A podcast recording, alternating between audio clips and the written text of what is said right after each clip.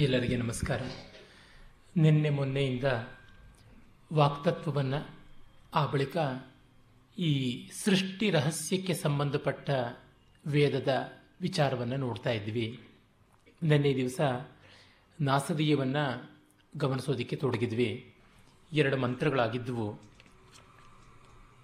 ತಮ ಆಸಿ ತಮಸ ಗುಳ್ಳಮಗ್ರೆ ಅನ್ನುವಂಥ ಆ ಮಂತ್ರದಿಂದ ಆರಂಭ ಮಾಡಬೇಕು. ಅದಕ್ಕೆ ಮುನ್ನ ಎರಡನೇ ಮಂತ್ರದಲ್ಲಿ, ನ ಮೃತ್ಯುರಾಸಿ ನ ತರ್ಹಿ ಅನ್ನುವಂಥ ಆ ಮಂತ್ರದಲ್ಲಿ ಸದಸದ್ರೂಪ ಅನ್ನುವಂಥದ್ದು ಯಾವುದೂ ಗೊತ್ತಾಗುತ್ತಿರಲಿಲ್ಲ ಅನ್ನುವ ಉಲ್ಲೇಖವನ್ನು ಕೂಡ ಸಾಯಣಾಚಾರ್ಯರು ಮಾಡುವಂಥದ್ದನ್ನು ಗಮನಿಸಿದ್ವಿ. ಇದನ್ನು ಸೃಷ್ಟಿಯ ಬಗೆಗಿನ ಕುತೂಹಲವನ್ನು ಪ್ರಪಂಚದ ಎಲ್ಲ ನಾಗರಿಕತೆಗಳಲ್ಲಿ, ಎಲ್ಲ ಸಂಸ್ಕೃತಿಗಳಲ್ಲಿ ನಾವು ಕಾಣ್ತೀವಿ. ಎಲ್ಲರಿಗೂ ತುಂಬ ದೊಡ್ಡ ತಲೆನೋವು ಬಾದರ್ ಮಾಡುವಂಥದ್ದು ಸೃಷ್ಟಿ. ಆದರೆ ನ ಸೃಷ್ಟಿಯಾಂ ಪರಮಾರ್ಥತ ಅನ್ನುವ ಮಾಂಡುಕ್ಯ ಕಾರಿಕೆಯ ಮಾತನ್ನು ನೋಡಿದ್ರೆ ಗೊತ್ತಾಗುತ್ತೆ, ಸೃಷ್ಟಿ ಇರೋದು ಯಾಕೆ ಅಂದರೆ ಅದರಿಂದ ಬಿಡುಗಡೆಯಾಗೋದಿಕ್ಕೆ ಅಂತ. ಹಾಗಾಗಿ ಸೃಷ್ಟಿ ಅಂದ ತತ್ಕ್ಷಣವೇ ಕಾರ್ಯಕಾರಣ ಭಾವದ ಜಗತ್ತು. ಜಗತ್ತು ಅಂದ ತತ್ಕ್ಷಣವೇ ನಮ್ಮನ್ನು ನಾವು ಮರೆತು ಹೋಗುವಂಥ ಅಪಾಯ ಅಂತ. ಹಾಗಾಗಿ ಸೃಷ್ಟಿಯ ವಿವರಗಳ ಕಡೆಗೆ ಹೆಚ್ಚು ಹೆಚ್ಚು ಗಮನ ಇಡಬಾರದು ಅಂತ. ಹಾಗಿದ್ದರೆ ಸ್ವಾರಸ್ಯಗಳನ್ನು ತಿಳ್ಕೊಳ್ಳೋದು ಹೇಗೆ, ಸಂಶೋಧನೆಗಳನ್ನು ಮಾಡುವುದು ಹೇಗೆ ಅಂದರೆ ಅದನ್ನು ಆಸ್ವಾದ ಮಾಡೋದಕ್ಕೆ ನೀವು ಸಂಶೋಧನೆ ಮಾಡಿ, ಅದರ ಪ್ರಯೋಜನಕ್ಕಾಗಿ ಜಾಸ್ತಿ ಮಾಡಬೇಡಿ ಎನ್ನುವುದು ಆರ್ಷ ದರ್ಶನ. ಅಂದರೆ ಶುದ್ಧ ವಿಜ್ಞಾನದಲ್ಲಿ ಕುತೂಹಲ ಮಾತ್ರ ಇರುತ್ತೆ. ಶುದ್ಧವಾದ ತತ್ವಜ್ಞಾನದಲ್ಲಿ ಕೇವಲ ಸಾಕ್ಷಿಭಾವದ ಆಸಕ್ತಿ ಮಾತ್ರ ಇರುತ್ತೆ. ಆದರೆ ಆನ್ವಯಿಕ ವಿಜ್ಞಾನ, ಅಪ್ಲೈಡ್ ಸೈನ್ಸಲ್ಲಿ ಅದರ ಪ್ರಯೋಜನವನ್ನು ಹೇಗೆ ಪಡ್ಕೊಳ್ಳೋದು ಅಂತ ಬರುತ್ತೆ. ಹಾಗೆಯೇ ಈ ಕರ್ಮಕಾಂಡದಲ್ಲಿ ಪ್ರಯೋಜನವನ್ನು ಹೇಗೆ ಪಡ್ಕೊಳ್ಳೋದು ಅನ್ನುವುದು ಬರುತ್ತೆ. ಫಿಲಾಸಫಿ ಆ್ಯಂಡ್ ರಿಚುವಲ್ಸ್ ಇವುಗಳನ್ನು ನಾವು pure science and applied science or ಟೆಕ್ನಾಲಜಿಗೆ ಹೋಲಿಸಬಹುದು. ಟೆಕ್ನಾಲಜಿಯಿಂದಾಗಿ ನಮಗೆ ಪ್ರಯೋಜನವಾಗಿಲ್ಲವೇ? ಹೌದು, ಆಗಿದೆ. ಆ ಪ್ರಯೋಜನವೇ ನಮಗೆ ದೊಡ್ಡ ಗಂಟಲಗಾಣವೂ ಆಗಿದೆ. ಇಲ್ಲಿಗೆ ಬರುವ ಮುನ್ನ ನನ್ನ ಗೆಳೆಯರೊಬ್ಬರು ಬಂದಿದ್ದರು ಅವರ ಜೊತೆ ಮಾತಾಡ್ತಾ ಇರುವಾಗ ಅವರಿಗೆ ಇನ್ನು ನನ್ನ ಕೆಲವರು ಗೆಳೆಯರು ಎಷ್ಟೋ ಇಮೇಲ್ಗಳು ಕಳಿಸ್ತಾರೆ. ಯಾವುದೂ ಅವರು ತೆಗೆದು ನೋಡ್ತಾ ಇಲ್ಲ. ಕಾರಣ ಯಾಕಂದರೆ, ಅವರಿಗೆ ಸಿಕ್ಕಾಪಟ್ಟೆ ಸ್ಪ್ಯಾಮ್ ಮೇಲ್ ಅಂತ ಏನೋ ಕರೀತಾರಂತಲ್ಲ. ಜಂಕ್ ಮೇಲು ಟ್ರ್ಯಾಶ್ ಮೇಲ್ ಅಂತ ಹೇಳ್ಬೋದು. ಅದದ್ದು ರಾಶಿ ರಾಶಿ ಬರ್ತಾ ಇರ್ತವೆ ಎಲ್ಲರೂ ನಮ್ಮ ಪ್ರಾಡಕ್ಟ್ಸ್ ತೊಗೊಳ್ಳಿ, ನಮ್ಮ ಸಾಮಾನು ತೊಗೊಳ್ಳಿ, ನಮ್ಮ ವಸ್ತುಗಳು ತೊಗೊಳ್ಳಿ ಅಂತ ಅಡ್ವರ್ಟೈಸ್ ಮಾಡೋದು ಪ್ರತಿಯೊಬ್ಬರಿಗೂ ಬರುತ್ತೆ. ಅದು ಅವರು ಕ್ಲಿಯರ್ ಮಾಡ್ಕೊಳ್ಳೋಕ್ಕಾಗದೇ ಇರೋಷ್ಟು ರಾಶಿ ತಿಪ್ಪೆ ಬಿದ್ದುಬಿಟ್ಟಿದೆ. ಹಾಗಾಗಿ ಆ ಒಂದು ಮಹಾರಾಶಿಯಲ್ಲಿ ಯುಕ್ತ, ಅಯುಕ್ತಗಳನ್ನು ವಿಂಗಡಣೆ ಮಾಡ್ಕೊಳ್ಳೋದು ಕಷ್ಟ ಅಂತ ನೋಡೋದೇ ಬಿಟ್ಟುಬಿಟ್ಟಿದ್ದಾರೆ ಅಂತ. ಇದು ನನಗೆ ದೊಡ್ಡ ಭಾಷಾಶಾಸ್ತ್ರಜ್ಞರಾಗಿದ್ದ ಸುನೀತಿ ಕುಮಾರ್ ಚಟರ್ಜಿ ಅವರ ವರ್ತನೆ ನೆನಪಿಗೆ ತರಿಸುತ್ತೆ. ಅವರ ಮನೆ ಪೂರಾ ಪುಸ್ತಕಗಳು, ರಾಶಿ ರಾಶಿ ಪುಸ್ತಕಗಳು. ಆಗ ಯಾರೋ ಕೇಳಿದ್ರಂತೆ, ನಿಮಗೆ ಬೇಕಾದ ಪುಸ್ತಕಕ್ಕೆ ಏನು ಮಾಡ್ತೀರಾ ಅಂದರೆ, ನ್ಯಾಷನಲ್ ಲೈಬ್ರರಿಗೆ ಹೊರಟೋಗ್ತೀನಿ, ಅಂದ್ರಂತೆ. ಪುಣ್ಯವಶಾತ್ ಅವರಿದ್ದಿದ್ದು ಕಲ್ಕತ್ತೆಯಲ್ಲಿ. ಕಲ್ಕತ್ತೆಯಲ್ಲೇ ನ್ಯಾಷನಲ್ ಲೈಬ್ರರಿ ಇರೋದು. ಅಂದರೆ ತುಂಬ ಸಾಮಗ್ರಿ ಸೇರಿಸಿಕೊಂಡು ಬಿಟ್ಟ ಮೇಲೆ ನಮಗೆ ಅದು ಪ್ರಯೋಜನಕ್ಕೆ ಬಾರದಂತೆ ಆಗಿಬಿಡುತ್ತೆ. ಟೆಕ್ನಾಲಜಿಯಲ್ಲಿ ಇರುವಂಥದ್ದು ಇದು ಒಂದು ಅಪಾಯ. ಎಷ್ಟು ದೊಡ್ಡ ಚಾಯ್ಸ್ ಅಂತಂದರೆ ನಮಗೇನು ಚಾಯ್ಸ್ ಮಾಡೋಕ್ಕಾಗದೇ ಇರುವಷ್ಟು. ಹಸಿರು ಹುಲ್ಲುಗಾವಲಿನಲ್ಲಿ ಓಡಿ ಹೋಗುವ ಕರು ಎಲ್ಲೆಲ್ಲೂ ಹಸಿರು ಎಲ್ಲೆಲ್ಲೂ ಹಸಿರು ಅಂತ ಓಡಿ ಓಡಿ ಓಡಿ ಸುಸ್ತಾಗಿ ಕಡೆಗೆ ಅದನ್ನು ತನ್ನ ಬಾಯಲ್ಲಿ ಕತ್ತರಿಸಿ ಅಗಿದು ತಿನ್ನೋದಕ್ಕೆ ಆಗದೇ ಇರುವಷ್ಟು ಸುಸ್ತಾಗಿಬಿಡುತ್ತೆ. ಹೀಗಾಗುತ್ತೆ. ಇದು ಒಂದು ಸಮಸ್ಯೆ. ಅದೇ ಥರವೇ ತತ್ವಜ್ಞಾನದಲ್ಲಿ ಗಮನ ಇಟ್ಟು ಸಾಕ್ಷಿಭಾವದಿಂದ ನೋಡಿ ಆಸ್ವಾದ ಮಾಡುವಂಥದ್ದು. ಆದರೆ ಕರ್ಮಕಾಂಡವಾದರೂ ಅದರಲ್ಲಿ ಪ್ರಯೋಜನ ಹೇಗೆ ಪಡ್ಕೊಳ್ಳೋದು ಅಂತ ನೋಡುತ್ತೆ. ಹಾಗಾಗಿಯೇ ತತ್ವಪ್ರಸಿದ್ಧಿಗಾಗಿ ಇರುವ ತತ್ವ ಸಂಜ್ಞಾಪನಕ್ಕಾಗಿ ಇರುವಂಥ ವಿಷಯಗಳನ್ನು ಕರ್ಮಕಾಂಡ ತನ್ನ ಅನುಕೂಲಕ್ಕೆ ತಕ್ಕಂತೆ ಬಳಸಿಕೊಳ್ಳುತ್ತೆ. ಈಗ ಅಟಾಮಿಕ್ ಎನರ್ಜಿ ಏನು ಅಂತ ಸಂಶೋಧನೆ ಮಾಡಿದಂಥ ವಿಜ್ಞಾನಿಗೆ ಆಟಂ ಬಾಂಬಿನ ಪಾತಕ ಬರುತ್ತಾ? ಇಲ್ಲ ಅಂತ ಹೇಳಬೇಕು. ಯಾಕೆಂದರೆ ಅವನಿಗೆ ಅದೇನು ಸಂಬಂಧಪಟ್ಟಿರುವಂಥದ್ದಲ್ಲ. ಆದರೆ ಅದನ್ನು ಬಳಸುವಾಗ ನಮಗೆ ಬಂದಂಥದ್ದು. ಅದನ್ನು ಮಾಡಿದನಲ್ಲ ಅಂತಂದರೆ, ಹೌದು, ಬೆಂಕಿಯನ್ನು ಅಷ್ಟೇನೆ, ಯಾವನೋ ಒಬ್ಬ ನಮ್ಮ ವ್ಯವಸ್ಥೆಗೋಸ್ಕರವಾಗಿ ಮಾಡಿಕೊಟ್ಟ. ಸುಟ್ಕೊಂಡವರಿಗೆಲ್ಲರಿಗೂ ಆಗಿದಂಥ ಆತ್ಮಹತ್ಯಾ ಪಾತಕ ಸುಟ್ಟವರಿಗೆಲ್ಲ ಬಂದಂಥ ಪರಹತ್ಯ ಪಾತಕ ಅವನಿಗಂಟುತ್ತಾ ಅಂದರೆ ಇಲ್ಲ. ಪರಮಾತ್ಮನಿಗೆ ವೈಷಮ್ಯ ನೈರ್ಘಣ್ಯಗಳ ಪಾತಕ ಇಲ್ಲ ಅಂತ ಹೇಳ್ತಾರೆ. ಆತ ಸರ್ವಸಾಕ್ಷಿಯಾಗಿರತಕ್ಕಂಥವನು, ನಿರ್ಗುಣನಾದವನು, ಸಾಕ್ಷಿ ಚೇತ ಕೇವಲೋ ನಿರ್ಗುಣಶ್ಚ ಕರ್ಮಾಧ್ಯಕ್ಷ ಅಂತ ಹೇಳಿರುವಂಥದ್ದು. ಕರ್ಮಗಳಿಗೆ ಅಧ್ಯಕ್ಷ, ಅಧಿ ಅಕ್ಷ, ಮೇಲೆ ಕಣ್ಣಿಟ್ಟು ನೋಡ್ತಾನೆ ಅಷ್ಟೇ ಇನ್ನೇನನ್ನು ಮಾಡುವುದಿಲ್ಲ ಅಂತ.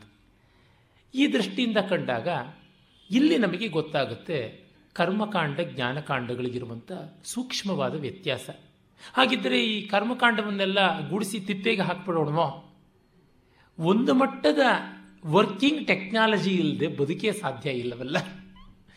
ಒಂದು ಮಟ್ಟದ ರಿಚುವಲ್ ಇಲ್ಲದೆ ಜ್ಞಾನವನ್ನೂ ಕೂಡ ಸಂಪಾದಿಸ್ಕೊಳ್ಳೋಕ್ಕಾಗೋದಿಲ್ಲವಲ್ಲ ಈ ಕಾರಣಕ್ಕೋಸ್ಕರ ಎಷ್ಟು ಮಿನಿಮಮ್ ಮಾಡ್ಕೊಳ್ಬಹುದು ಅಷ್ಟು ಅಂತ. ಭಾರತೀಯರು ಮೊದಲಿನಿಂದಲೂ ಈ ಕಡೆಗೆ ಗಮನ ಇಟ್ಟಿದ್ದರಿಂದಲೇ ಅನುಕೂಲತೆಗಿಂತ ಆಸ್ವಾದಕ್ಕೆ ಹೆಚ್ಚಿನ ಬೆಲೆ ಕೊಟ್ಟರು ದುರ್ದೈವದಿಂದ ನವನಾಗರಿಕರಾದ ನಾವು ಆಸ್ವಾದನೆಗಿಂತ ಅನುಕೂಲತೆಗೆ ಹೆಚ್ಚಿನ ಬೆಲೆ ಕೊಟ್ಟಿದ್ದೀವಿ. ಎಲ್ಲ ಅನುಕೂಲತೆಯ ಫಲ ಕೂಡ ಆಸ್ವಾದ ಅಲ್ವಾ? All comforts are meant for enjoyment but comforts at the cost of enjoyment ಆಗಿಬಿಟ್ರೆ ಗತಿ ಏನು? ಈಗಂತೂ ಅದೆಷ್ಟೆಷ್ಟು ಒಳ್ಳೊಳ್ಳೆಯ ಸಂಗೀತ ಶ್ರವಣ ಸಾಧನಗಳು ಬಂದಿವೆ ಅಂತಂದರೆ ಮನೆ ಒಳಗೆ ಕೂತ್ಕೊಂಡು ಇಷ್ಟಗಲದ ಐಪಾಡಲ್ಲೋ ಯಾವುದ್ರೊಳಗೋ ಕಚೇರಿಯಲ್ಲಿ ನೇರ ಕೇಳುವಂಥ ಒಂದು ಪರಿಣಾಮವನ್ನು ಪಡೆಯಬಹುದು. ಆದರೆ ಟ್ರಾಫಿಕ್ ಜಾಮ್ಗಳ ಮಧ್ಯೆ ನಾನು ಯಾವಾಗ ಆಫೀಸ್ ಸೇರ್ತೀನಿ, ಯಾವಾಗ ನನ್ನ ಕೆಲಸಗಳು ಮಾಡ್ತೀನಿ ಎನ್ನುವ ಧಗೆಯಲ್ಲಿ, ಒತ್ತಡದಲ್ಲಿ ಇದ್ದವರಿಗೆ ಸಂಗೀತ ಕಚೇರಿ ಇರಲಿ he will be facing his music will not be listening to it ಈ ಸಮಸ್ಯೆ ಇರುವಾಗ ಯಾವುದೋ ಒಂದು ಒಡಕಲು ಗ್ರಾಮಫೋನ್ನಲ್ಲಿ ಕೇಳ್ತಾ ಇದ್ದಿದ್ದರ ಸುಖ ಇಲ್ಲದಂತೆ ಆಯ್ತಲ್ಲ? ಆ ಕಾರಣ ಹೊನ್ನಸರವೆಂದೆಣಿಸಿದುದು ತನ್ನ ಕೊರಳ ಕುಣಿಕೆಯಾಯಿತು ಅಂತ ಡಿ ವಿ ಜಿಯವರು ಹೇಳ್ತಾರಲ್ಲ, ಆ ಒಂದು ಸಮಸ್ಯೆ ಬರುತ್ತೆ. ಅದರಿಂದಲೇ ಸೃಷ್ಟಿಯಾಗಲಿ, ಮತ್ತೊಂದಾಗಲಿ ನಾವು ಪ್ರಯೋಜನ ಪಡ್ಕೊಳ್ಬೇಕು ಅನ್ನುವ ದೃಷ್ಟಿಯಿಂದ ವಿಭಾಗಿಸಿಕೊಂಡು ಸೂಕ್ಷ್ಮ ಸೂಕ್ಷ್ಮ ಸೂಕ್ಷ್ಮತರವಾಗಿ ನೋಡಿ ಹಿಂಡಿ ಹಿಸುಕಿ ಮುದ್ದೆ ಮಾಡಿಕೊಂಡ್ರೆ ಕಷ್ಟವೇ. ಆದರೆ ಅದರ ಬಗ್ಗೆ ಟಚ್ ಮಾಡದೇ ಇದ್ದರೆ ಆಗುವುದಿಲ್ಲ. ನನಗೆ ತುಂಬ ಸೊಗಸಾದ ಹೋಲಿಕೆ ಹೊಳೆಯೋದೇನೆಂದರೆ ವೇದಾಂತದವರು ಸೃಷ್ಟಿಯ ಬಗೆಗಿನ ಚರ್ಚೆ ಜಾಸ್ತಿ ಮಾಡೋಲ್ಲ. ಏನೋ ಒಂದು ಟಚ್ ಮಾಡಿ ಹೋಗ್ತಾರೆ. ಅದು ಶಂಕರರಂಥವ್ರು ಮಾಡ್ತಾರೆ, ಗೌಡಪಾದರಂಥವ್ರು ಅದು ಮಾಡೋದಿಲ್ಲ. ಶಂಕರರು ಪಾಪ ಎಲ್ಲರಿಗೂ ಸಲ್ಲುವಂಥ ಒಂದು ಸೂಟಬಲ್ ಆಗುವ ಮಾರ್ಗ ಕೊಡೋಣ ಅಂತ ಹೆಚ್ಚಿನ ಕಾರುಣ್ಯ. ಅವರ ಪರಮಗುರುಗಳದು ನಿಷ್ಕಾರುಣ್ಯ. ಬ್ರೂಟಲ್ ವೇದಾಂತ. ರಾಮಾನುಜರದು ಎಲ್ಲ ಮತ್ತೂ ಕಾರುಣ್ಯವಾದದ್ದು. ಆ ಕಾರಣದಿಂದಲೇ ಉಪಾಸನೆ ಎಲ್ಲವನ್ನು ಬೆಳೆಸಿಕೊಂಡು ಹೋಗ್ತಾರೆ. ಆಗ ಏನಾಗುತ್ತೆ? ಎಲ್ಲಿಯೋ ಒಂದು ಕಡೆ ನಿಲ್ಲಿಸಬೇಕಾಗುತ್ತೆ. ಸೃಷ್ಟಿಯದೋ ಮತ್ತೊಂದೋ ಏನೋ. ಬೊಗಳೋ ನಾಯಿಗೆ ಒಂದು ಮೂಳೆಯ ತುಂಡು ಹಾಕಿ ಅದು ಜಗಿತಾ ಹೋಗಲಿ. ಎಷ್ಟು ಬೇಕೋ ಅಷ್ಟು ಜಗೀಲಿ. ಸುಸ್ತಾದ ಮೇಲೆ ಅದೇ ಬಾಯಿಂದ ಅದನ್ನು ಕಳಿಸಿ ಬಿಸಾಕುತ್ತೆ ಅಂತ. ಹಾಗೆ ಮಾಡಬೇಕಾಗತ್ತೆ. ಈ ಯಜ್ಞತಂತ್ರಗಳಾದರೂ ಅಷ್ಟೇ ಸರಳವಾದಂತಹ ತುಂಬ ಸಿಂಪಲ್ ಅಂತ ನಾವು ಹೇಳುವಂಥದ್ದೆಲ್ಲ ಅಗಾಧವಾಗಿ ಬೆಳೆದು ಬಿಡ್ತು. ತ್ರೇತಾಗ್ನಿಗಳನ್ನು ಇಟ್ಟುಕೊಂಡು ಒಂದು ವೇದಿ ಇಟ್ಟುಕೊಂಡು ಮಾಡಿದ್ರೆ ಸಾಲದು. ಸರ್ವತೋಮುಖ ಅಂತ ಒಂದು ಯಾಗ ಇದೆ. ಅದು ವಿಕೃತಿ ಯಾಗಗಳಲ್ಲಿ ಬರುವಂಥದ್ದು. ಎಲ್ಲ ದಿಕ್ಕುಗಳಿಗೂ, ಎಂಟು ದಿಕ್ಕುಗಳಿಗೂ ಎಂಟು ವೇದಿಕೆಗಳನ್ನು ಮಾಡುವುದು, ಹನ್ನೆರಡು ವೇದಿ ಮಾಡುವಂಥದ್ದು. ಹನ್ನೆರಡು ವೇದಿಯಲ್ಲಿ ಎಲ್ಲಕ್ಕೂ ಕೂಡ ಒಂದೇ ಗಾರ್ಹಪತ್ಯ. ಆಹ್ವನೀಯಗಳು ಮಾತ್ರ ಬೇಕಾದಂತೆ ಆಗುತ್ತೆ. ಅದಕ್ಕೆ ಮಲ್ಟಿಪ್ಲೈ ಮಾಡುವಷ್ಟು ಋತ್ವಿಜರು. ಅಂದರೆ ಹದಿನಾರು ಇರತಕ್ಕಂಥದ್ದು ಅಥವಾ ಇನ್ನೂ ಹೆಚ್ಚೋ ಆಗುವಂಥದ್ದು. ನೂರ ಎಪ್ಪತ್ತೆರಡೋ ಈ ತರಹ ಮಾಡುವುದು. ಅದಕ್ಕೆ ಬೇಕಾಗಿರತಕ್ಕಂಥ ಎಲಾಬ್ರೇಷನ್ನು ಪಂಚೋಪಚಾರ ಪೂಜೆಯನ್ನು ಎಲ್ಲರಿಗೂ ಸುಲಭ ಅಂತ ಮಾಡಿರುವಂಥದ್ದು. ಅಂಗೈಯಲ್ಲಿ ಆಕಾಶ ಅಂತ ಹೀಗೀಗೆ ಬೆರಳಲ್ಲಿ ಅಂದುಬಿಟ್ಟು ನಾವು ಪಂಚೋಪಚಾರ ಪೂಜೆ ಮಾಡಿ ಮುಗಿಸ್ಬಿಡ್ತೀವಿ. ತೃಪ್ತಿ ಆಗಲಿಲ್ಲ ಅಂತನ್ನೋರಿಗೆ ಷೋಡಶೋಪಚಾರ, ಮತ್ತೂ ಆಗಲಿಲ್ಲ ಅಂದರೆ ಚತುಷ್ಷಷ್ಟಿ ಉಪಚಾರ. ಇನ್ನೂ ಮಾಡಿಕೊಂಡು ಹೋಗಿ ಅಂತ. ಎಲ್ಲಿಗೆ ಕೊನೆ? ನಾವು ಹಾಕ್ಕೋಬೇಕು. ನಮಗೆ ತೃಪ್ತಿ ಕಾಣಬೇಕು. ಶ್ರೀವೈಷ್ಣವ ಸಂಪ್ರದಾಯದಲ್ಲಿ ಒಂದುಂಟು. ಶರಣಾಗತಿಯನ್ನು ಮಾಡಿಕೊಂಡವನಿಗೆ, ಪ್ರಪನ್ನನಾದವನಿಗೆ ಪುನರ್ಜನ್ಮ ಇಲ್ಲ. ಅದರ ಸ್ವಾರಸ್ಯವನ್ನು ನೆನೆದಾಗ ತುಂಬ ಸಂತೋಷವಾಗುತ್ತೆ. ಒಮ್ಮೆ ದೊಡ್ಡ ವಿದ್ವಾಂಸರಾದಂತಹ, ಸಜ್ಜನರೂ ಆದಂತಹ ಯಾಕೆಂದರೆ ಎರಡು ಕಾಂಬಿನೇಷನ್ ಸಿಗುವುದು ತುಂಬ ಕಷ್ಟ. ವಿದ್ವಾನ್ ಎನ್ ಎಸ್ ಅನಂತರಂಗಾಚಾರ್ಯರ ಜೊತೆ ಮಾತಾಡ್ತಿದ್ದಾಗ ಅವರು ವೇದವನ್ನು ಕ್ರಮಾಂತವಾಗಿ ಅಧ್ಯಯನ ಮಾಡಬೇಕಿತ್ತಪ್ಪ. ಆಗದೆ ಹೋಯಿತು. ಏನೋ ವೇದಾಂತದ ಕಡೆ ಬಂದುಬಿಟ್ವಿ ಅಂತ ಮಾತಾಡ್ತಾ ಇದ್ದರು ಆಗ ಇನ್ನೊಂದು ಜನ್ಮ ಇದ್ದರೆ ಅದು ಮಾಡಬಹುದು ಬಿಡಿ ಅಂತಂದೆ. ಇಲ್ಲ, ನಾವು ಪ್ರಪನ್ನರು, ನಮಗೆ ಮತ್ತೊಂದು ಜನ್ಮ ಇಲ್ಲ ಅಂತಂದರು. ಹಾಗೆ ಹೇಳುವಾಗ ಅಹಂಕಾರ ಅಲ್ಲ ಇದ್ದದ್ದು. ಶ್ರದ್ಧೆ. ಅಂದರೆ ಇನ್ನೊಂದು ಜನ್ಮ ಇಲ್ಲ ಅನ್ನುವಷ್ಟು ಕನ್ವಿಕ್ಷನ್ ಬರಬೇಕಲ್ವ? ಪಂಚೋಪಚಾರ ಪೂಜೆಗೆ ಪರಮಾತ್ಮ ಒಲಿತಾನೆ, ಸಾಕು. ಅಂತ ಹೇಳುವಂಥದ್ದು. ಈ ತೀರ್ಮಾನ. ಹಿಂದೊಮ್ಮೆ ದೊಡ್ಡ ವಿದ್ವಾಂಸರಾದ ಚಪ್ಪಲ್ಲಿ ವಿಶ್ವೇಶ್ವರ ಶಾಸ್ತ್ರಿಗಳ ಹತ್ರ ಡಿ ವಿ ಜಿಯವರು ಹೋಗಿ ಬರ್ತಾ ಇದ್ರು. ಅವರು ಯಾವುದೋ ಒಂದು ದ್ವೈತಾದ್ವೈತವಾದ ಗ್ರಂಥ, ಕ್ಷುದ್ರ ಗ್ರಂಥ ಯಾವುದೋ ಒಂದನ್ನು ಗಮನಿಸೋದಕ್ಕೆ ಹೋದರು. ಆಗ ಚಪ್ಪಲ್ಲಿ ವಿಶ್ವೇಶ್ವರ ಶಾಸ್ತ್ರಿಗಳಿಗೆ ಗೊತ್ತಿಲ್ಲ ಎಂಥದ್ದೊಂದು ಗ್ರಂಥ ಇದೆ ಅಂತ. ಆಗ ಅವರು ಕೇಳಿದ್ರಂತೆ, ಯಾವುದದು? ಅಂತ. ಹೀಗೆ ಈ ತರಹದ್ದು, ಅದು ತಗಾದೆ ಇದು ಜಗಳದ್ದು ಬೈಗುಳದು ಅಂತಂದ್ರಂತೆ. ಛೇ ಅಂಥದ್ದನ್ನೆಲ್ಲ ನಾವು ನೋಡಬಹುದೇ? ಆಚಾರ್ಯರ ಭಾಷ್ಯಾದಿಗಳು ನೋಡಿದ್ದೀರಲ್ಲ, ಸಾಕು, ಇನ್ನು ಜಗಳ ತಕರಾರಿಂದ ಯಾತಕ್ಕೆ ಅಂತ ಹೇಳಿಬಿಟ್ಟಿದ್ದನು ಆ ಒಂದು ನೆಮ್ಮದಿ ಬೇಕಲ್ಲ. ದೊಡ್ಡ ವಿದ್ವಾಂಸರು, ಮಹನೀಯರು ಆದಂಥ ಸಂಗೀತ ಸಾಹಿತ್ಯ ಸವ್ಯಸಾಚಿ ರಾಳ್ಳಪಲ್ಲಿ ಅನಂತಕೃಷ್ಣ ಶರ್ಮರು ಮೈಸೂರಿನ ಮಹಾರಾಜ ಕಾಲೇಜಿನಲ್ಲಿ ತೆಲುಗು ಪಂಡಿತರಾಗಿದ್ದರು. ಆಗ ಒಂದು ಸಂದರ್ಭದಲ್ಲಿ ಅವರು ಒಂದಷ್ಟು ಶ್ಲೋಕಗಳನ್ನು ಸಂಸ್ಕೃತದಲ್ಲಿ ಬರೆಯಬೇಕಾಯಿತು. ಬರೆದರು. ಸಹಜವಾಗಿಯೇ ಆ ಒಂದು ವಿಭಾಗದಲ್ಲಿರುವಂಥ ಬೇರೆ ವಿದ್ವಾಂಸರು ಅದರ ಕಡೆ ಗಮನ ಹಾಕ್ತಾರಲ್ಲ. ನೋಡಿದ್ರು, ಅಯ್ಯೋ ಅನುಷ್ಟುಪ್ಪೇನೆ ಅಂತ ಕೇಳಿದ್ರಂತೆ. ಅನುಷ್ಟುಪ್ ಛಂದಸ್ನಲ್ಲೇ ನಾ ಬರೆದಿರೋದು ಅಂತ. ಅನುಷ್ಟುಪ್ ಛಂದಸ್ಸು ತುಂಬ ಸುಲಭವಾದ ಛಂದಸ್ಸು. ಧಾರಾಳವಾಗಿ ಸಾಮಾನ್ಯವಾದಂಥ ಅನುಷ್ಟುಪ್ಪಿನ ಗತಿ ಪ್ರಜ್ಞೆ ಇದ್ದವರು ಯಾರೂ ಕೂಡ ಮಾತನಾಡದಂತೆ ಬರೆಯಬಹುದು ಅಂತ. ಬರೆದ್ರೆ ಶ್ರದ್ಧರಾ ಛಂದಸ್ನಲ್ಲಿ ಬರೀಬೇಕು. ಢಣ್ ಢಣ್ ಢಣ್ ಅಂತ ಜೋರು ಗಲಾಟೆ ಇರುತ್ತೆ. ಶಾರ್ದೋಲ ವಿಕ್ರೀಡಿತದಲ್ಲಿ ಬರೀಬೇಕು. ಇಲ್ಲ, ತುಂಬ ಕಷ್ಟವಾಗುವಂಥ ಶಿಖರಡಿ ಹರಣಿ, ಪೃಥ್ವಿ, ನರ್ಕುಟಕ ವಂಶಪತ್ರ ಪತಿತ, ಈ ಥರದ್ದು ಬೇಕಾದಷ್ಟಿವೆ ಛಂದಸ್ಸುಗಳು. ಇನ್ನೂ ಹುಚ್ಚಿ ಕೆರಳಿತು ಅಂದರೆ ಶಂಭು ನಟನ, ಈ ಥರದ್ದು ಇಪ್ಪತ್ತಾರು ಅಕ್ಷರ ಛಂದಸ್ಸಿಗೆ ಹೋಗ್ಬೋದು. ಅನುಷ್ಟುಪ್ಪು ಇಡೀ ಪದ್ಯವೇ ಮೂವತ್ತೆರಡು ಅಕ್ಷರ. ಇಲ್ಲಿ ಒಂದು ಸಾಲಿಗೆ ಇಪ್ಪತ್ತಾರು ಅಕ್ಷರ, ಇಪ್ಪತ್ತೆಂಟು ಅಕ್ಷರ, ಹೀಗೆಲ್ಲ ದಂಡಕ ಗತಿ ಛಂದಸ್ಸುಗಳು ಅಂತೆಲ್ಲ ಇವೆ. ಅದಕ್ಕೆ ರಾಳ್ಳಪಲ್ಲಿಯವರು ಏನಂದರು, ಯಾವ ಛಂದಸ್ಸು ವ್ಯಾಸ ವಾಲ್ಮೀಕಿಗಳಿಗೂ ಸಾಕಾಯಿತೋ ಅದು ನನಗೂ ಸಾಕು ಅಂತ ಅಂದುಕೊಂಡಿದ್ದೀನಿ ಅಂತ. ವಿ ಸಿ ಅವರು ಬರೀತಾರೆ, ಈ ಉತ್ತರ ಕೊಡೋದವರಿಗೆ ಮನಸ್ಸಿನಲ್ಲಿ ಎಂಥ ಸ್ಥೈರ್ಯ, ನೆಮ್ಮದಿ, ನಿರಾಳ ಇರಬೇಕು ಅಂತ. ಅದು ಬಹಳ ಮುಖ್ಯ ಅಂತ ನನಗನ್ಸುತ್ತೆ. ಆ ಕಾರಣ, ಎಷ್ಟೆಷ್ಟೋ ಕರ್ಮಗಳಿವೆ, ಎಷ್ಟೆಷ್ಟೋ ಪೂಜೆಗಳಿವೆ, ಎಷ್ಟೆಷ್ಟೋ ವ್ರತಗಳಿವೆಯಲ್ಲ, ಇವುಗಳಿಗೆ ಎಲ್ಲಿ ಎಲ್ಲೇ ನಮಗೆ ಎಲ್ಲಿ ನೆಮ್ಮದಿ ಸಿಕ್ತೋ ಅದೇ ಎಲ್ಲೆ. ಅದು ಬಿಟ್ಟು ಮತ್ತಿನ್ಯಾವುದೂ ಇಲ್ಲ. ಮತ್ತೊಬ್ಬರಿಗಾದದ್ದು ನಮಗೂ ಆಗಬೇಕು ಅಂತನ್ನುವುದು ಅಲ್ಲ. ಆ ಕಾರಣದಿಂದಲೇ ಸಂಹಿತೆಯಲ್ಲಿ ಯಾವ ವಿಶಿಷ್ಟವಾದ ಕರ್ಮವನ್ನು ಎತ್ತಿ ಎತ್ತಿ ಎತ್ತಿ ಎತ್ತಿ ಹೇಳೋದಿಲ್ಲ. ಸೂಚ್ಯವಾಗಿ ಕೆಲವು ಅದಕ್ಕೆ ಸಂಬಂಧಪಟ್ಟಂಥ ವಿವರಗಳನ್ನು ಕೊಟ್ಟಿದ್ದಾರೆ. ಸೃಷ್ಟಿಯ ಬಗೆಗೂ ಅಷ್ಟೇ ಅದೇ ಥರದ್ದೇನೆ ಒಂದಷ್ಟು ಉಂಟು. ಆಮೇಲಿಂದ ಈಗ ಅಶ್ವಮೇಧಕ್ಕೆ ಸಂಬಂಧಪಟ್ಟದ್ದು ಮೊದಲನೆಯ ಮಂಡಲದಲ್ಲಿ ಏನೇ ಋಗ್ವೇದದಲ್ಲಿ ಅಶ್ವ ಸೂಕ್ತ ಇದೆ, ತುಂಬ ವಿಸ್ತಾರವಾಗಿ ಅಶ್ವಮೇಧಕ್ಕೆ ಬೇಕಾಗಿರುವಂಥ ಎಲ್ಲ ಮೂಲ ಧಾತುವು ಅಲ್ಲಿ ಉಂಟು. ಈ ಅಶ್ವಮೇಧದ ಬಗ್ಗೆಗೇನೆ ಮುಂದಿನ ತಿಂಗಳ ಕೊನೆಯಲ್ಲಿ ಭಾರತೀಯ ವಿದ್ಯಾಭವನದಲ್ಲಿ ಒಂದು ದಿವಸದ ಭಾಷಣ ಮಾಡ್ತಾ ಇದ್ದೀನಿ. ಅಲ್ಲಿ ಆ ಯಜ್ಞದ ಪೂರ್ಣವಾದ ಮೂರು ಸ್ತರದ ಅರ್ಥವನ್ನು ಕೊಡಬೇಕು ಅಂತ ಇದ್ದೀನಿ. ಇರಲಿ. ಅದೇ ತರಹ ಈ ಪಂಚಪವಮಾನ ಸೂಕ್ತಗಳು ಇವೆ. ಅದರಲ್ಲಿ ಒಂದನ್ನಾದರೂ ತೆಗೆದುಕೊಳ್ಳಬೇಕು ಅಂತ ಉಂಟು. ಅಲ್ಲಿ ಅದು ಸೋಮ, ಅಶ್ವಿನಿ ಮೊದಲಾದವರ ಆರಾಧನೆಗೆ ಸಂಬಂಧಪಟ್ಟಂತೆ ಬಂದದ್ದು ಯಜ್ಞ ತಂತ್ರಕ್ಕೆ ಯುಕ್ತವಾಗುವಂಥ ರೀತಿಯದು ಕೆಲವೆಲ್ಲ ಅಂಶಗಳು ಉಂಟು. ಹಾಗೆ ಅನ್ನ ಸೂಕ್ತ. ಅಲ್ಲಿ ನಮಗೆ ಗೊತ್ತಾಗುತ್ತೆ ಅನ್ನಕ್ಕಿರುವಂಥ ಪ್ರಾಶಸ್ತ್ಯ ಏನು, ಮಹಾತ್ಮ್ಯ ಏನು ಅಂತ. ಶ್ರದ್ಧಾ ಸೂಕ್ತದಲ್ಲಿ ಶ್ರದ್ಧೆಗೆ ಸಂಬಂಧಪಟ್ಟದ್ದು. ಈ ಥರದ್ದೆಲ್ಲ ಕೆಲವು ಉಂಟು. ವಿವಾಹಕ್ಕೆ ಸಂಬಂಧಪಟ್ಟಂಥ ಒಂದು ಸೂಕ್ತ ಇದೆ, ಸುಮಾರು ನಲವತ್ತೈದಕ್ಕೂ ಹೆಚ್ಚು ಮಂತ್ರಗಳಿರುವಂಥದ್ದು. ಸೂರ್ಯ ಸಾವಿತ್ರಿಯ ದರ್ಶನ ಅದು. ಆಕೆಯು ಋಷಿಕೆ, ಅವಳ ಮದುವೆಯನ್ನೇ ಅವಳು ವರ್ಣನೆ ಮಾಡಿಕೊಂಡಿದ್ದಾಳೆ. ಹಾಗೆಯೇ ಈ ಮೃತ್ಯು ಸೂಕ್ತದಲ್ಲಿ ಅಂತ್ಯಷ್ಟಿ ಕರ್ಮಕ್ಕೆ ಸಂಬಂಧಪಟ್ಟದ್ದು ಎಲ್ಲ ಉಂಟು. ಅದೇ ತರಹ ಇನ್ನೂ ಹಲವಾರು ಇವೆ. ಇರಲಿ, ಇವುಗಳನ್ನು ಕಂಡಾಗ ಇಲ್ಲಿ ಕರ್ಮ ನಿರ್ದೇಶನ ಇಲ್ವಾ? ಇದೆ. ನಮಗೆ ಗೊತ್ತಾಗುತ್ತೆ. ಬ್ರಹ್ಮಚಾರಿಗೆ ಸಂಬಂಧಪಟ್ಟಂಥ ಸೂಕ್ತ ಅಥರ್ವ ವೇದದಲ್ಲಿ ಬರುತ್ತೆ. ಬಹಳ ಚೆನ್ನಾಗಿರ್ತಕ್ಕಂಥದ್ದು. ಅಲ್ಲಿ ಬ್ರಹ್ಮಚರ್ಯಾಶ್ರಮದ ಉಪನಯನದ ಸಂಕೇತ ಕಾಣಿಸುತ್ತೆ.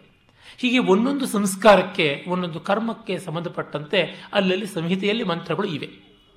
ಆದರೆ ಅವುಗಳನ್ನು ಬಹಳ ವಿಸ್ತಾರವಾಗಿ ನಾವು ಬ್ರಾಹ್ಮಣ ಗ್ರಂಥಗಳಲ್ಲಿ ನೋಡ್ತೀವಿ.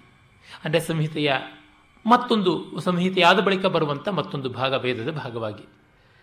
ಇಲ್ಲಿ ಮಾಡಿದಂಥ ವಿಸ್ತಾರವನ್ನು ಕಂಡು ಋಷಿಗಳಿಗೆ ಕಾರುಣ್ಯ ಬಂದು, ಅಯ್ಯೋ, ಮಾನವರ ಪಾಡಿ ಏನು ಅಂತ ಅದನ್ನು ಕನ್ವರ್ಜೆನ್ಸ್ ಅಂತೀವಲ್ಲ, ಹಾಗೆ ಮಾಡುವಂಥದ್ದು ಆರಣ್ಯಕಗಳಲ್ಲಿ ಕಾಣ್ತೀವಿ. ಅದನ್ನು ಮತ್ತೂ ಮತ್ತೂ ಸಂಗ್ರಹ ಮಾಡಿ, ಸಾರವತ್ತಾಗಿ ಮಾಡಿಕೊಡುವಂಥದ್ದು ಉಪನಿಷತ್ತಲ್ಲಿ ಕಾಣಿಸುತ್ತೆ. ನಮ್ಮ ಇಂಜಿನಿಯರಿಂಗ್ನಲ್ಲಿ ಮೂರು ತತ್ವ ಉಂಟು. ತ್ರೀ ಎಸ್ ಎಸ್ ಅಂತ. ಸ್ಪೆಷಲೈಸೇಷನ್ ಸಿಂಪ್ಲಿಫಿಕೇಷನ್ ಸ್ಟ್ಯಾಂಡರ್ಡೈಸೇಷನ್ ಅಂತ. ಯಾವುದೇ ಒಂದು ಉದ್ಯಮ ಮಾಡಿದಾಗ ಸ್ಪೆಷಲೈಸ್ ಮಾಡ್ಕೊಳ್ತೀವಿ. ಆವಾಗ ಅದನ್ನು ವಿಸ್ತರಿಸಿ ವಿಸ್ತರಿಸಿ ವಿಸ್ತರಿಸಿ ಬಹಳ ಅದನ್ನು ಬೆಳೆಸ್ತೀವಿ. ಹಾಗೆ ಬೆಳೆಸಿದ ಮೇಲೆ ಮತ್ತೆ ಜನಕ್ಕೆ ಗೊಂದಲ ಆಗುತ್ತೆ. ನಾವು ಎಲ್ಲಿದ್ದೀವಿ ಅಂತಲೇ ಗೊತ್ತಾಗೋದಿಲ್ಲ. ಆಗ ಸಿಂಪ್ಲಿಫಿಕೇಷನ್ ಅನ್ನೋದು ಅನಿವಾರ್ಯವಾಗುತ್ತೆ. ತತ್ಕ್ಷಣವೇನೆ ಆ ಸಿಂಪ್ಲಿಫಿಕೇಷನ್ಗೆ ಇರುವಂಥ ಅನಿವಾರ್ಯವಾದ ಹೆಜ್ಜೆ ಸ್ಟ್ಯಾಂಡರ್ಡೈಸೇಷನ್ ಅಂದರೆ ಒಂದು ವ್ಯವಸ್ಥಾಪನ. ಇದು ಸಾಕಾಗುತ್ತೆ ಅಂತ. ಎಷ್ಟೆಷ್ಟು ಬಗೆಯ ಚಪ್ಪಲಿಗಳನ್ನು ಮಾಡಿದ್ರೂ ಸಾಮಾನ್ಯವಾಗಿ ಎಲ್ಲರ ಕಾಲಗಳಿಗೆ ಆಗುವಂಥದ್ದು ಒಂದು ಎಂಟು ಹತ್ತು ಬಗೆಯ ಗಾತ್ರ ಉದ್ದ ಅಗಲ ಅಂತ ಸ್ಟ್ಯಾಂಡರ್ಡೈಸೇಷನ್ ಅಷ್ಟು ಮಾಡುವಂಥದ್ದು. ಹಾಗೆ ಸಂಹಿತೆಯಲ್ಲಿ ಕಂಡುಬಂದಂಥ ತತ್ವವನ್ನು ಬ್ರಾಹ್ಮಣಗಳಲ್ಲಿ ಕರ್ಮಕಾಂಡಕ್ಕಾಗಿ ವಿಸ್ತಾರ, ಜ್ಞಾನಕಾಂಡ ಎಂದೂ ವಿಸ್ತಾರವಲ್ಲ. ಉಪಾಸನಾ ಕಾಂಡ ಕರ್ಮಕಾಂಡಕ್ಕಿಂತ ಸಂಕ್ಷಿಪ್ತವಾಗುತ್ತೆ. ಅದು ಆರಣ್ಯಕದಲ್ಲಿ ಬರೋದು. ಅದಕ್ಕಿಂತಲೂ ಸೂಚ್ಯಗ್ರವಾಗುವುದು ಅದು ಹೇಗೆ ಹಸುವಿನ ಬಾಲದಂತೆ, ಗೋಪುಚ್ಛದಂತೆ. ಗೋಪುಚ್ಛ ಸ್ವಲ್ಪ ವಿಸ್ತಾರವಾಗಿ ಮತ್ತೆ ಬಂದು ಬಂದು ತುದಿಯಲ್ಲಿ ಸಂಗ್ರಹವಾಗಿ ಬಂದು ನಿಲ್ಲುತ್ತೆ, ಒಂದು ಮೊನೆಯಾಗಿ ನಿಲ್ಲುತ್ತೆ. ಆ ರೀತಿಯಲ್ಲಿ ನಮಗೆ ಕಾಣಿಸುತ್ತೆ. ಇದು ಯಾವ ಕಲೆಯಲ್ಲಿ, ಯಾವ ವಿದ್ಯೆಯಲ್ಲೂ ಅನಿವಾರ್ಯವಾದದ್ದು. ಇಲ್ಲಿ ಸೃಷ್ಟಿಯ ಬಗೆಗೂ ಕೂಡ ಅಷ್ಟೇ ಸಂಹಿತೆಯಲ್ಲಿ ಸಾಂಕೇತಿಕವಾಗಿ ಕೆಲವೊಂದು ಮಾತುಗಳು ಬರುತ್ತವೆ. ಬ್ರಾಹ್ಮಣಗಳಲ್ಲಿ ಅದನ್ನು ಯಜ್ಞ ದೃಷ್ಟಿಯಿಂದ ವಿಸ್ತರಿಸುವುದು ಕಾಣಿಸುತ್ತೆ. ಉಪನಿಷತ್ತಿನಲ್ಲಿ ಅದರ ಬಗ್ಗೆ ತುಂಬ ತಲೆ ಕೆಡಿಸ್ಕೊಳ್ಳೋದಿಲ್ಲ. ಎಲ್ಲವೂ ಮನಸ್ಸಿನಿಂದ ಆದದ್ದು ಅಂತ ಹೇಳಿಬಿಡ್ತಾರೆ. ಆದರೆ ಶಾಸ್ತ್ರಗಳು ಬೇರೆ ವಿವಿಯಲ್ಲ, ದರ್ಶನಾದಿಗಳು ಅಂತ. ಅಲ್ಲಿ ಸಾಂಖ್ಯ ದರ್ಶನದಲ್ಲಿ, ವೈಶೇಷಿಕ ದರ್ಶನದಲ್ಲಿ ಸಾಕಷ್ಟು ವಿಸ್ತಾರವಾಗಿ ಸೃಷ್ಟಿಯ ಬಗ್ಗೆ ಬರುತ್ತೆ. ಕಾರಣ ಅವುಗಳ ಉದ್ದೇಶವೇ ಅದು. ಕಾರ್ಯದ ಬಗೆಗೆ ಸಾಂಖ್ಯ, ನ್ಯಾಯ ವೈಶೇಷಿಕಗಳು, ಕಾರಣದ ಬಗ್ಗೆ ಸಾಂಖ್ಯ ಯೋಗಗಳು ಹೆಚ್ಚು ಹೆಚ್ಚು ಜಿಜ್ಞಾಸೆ ಮಾಡುತ್ತವೆ.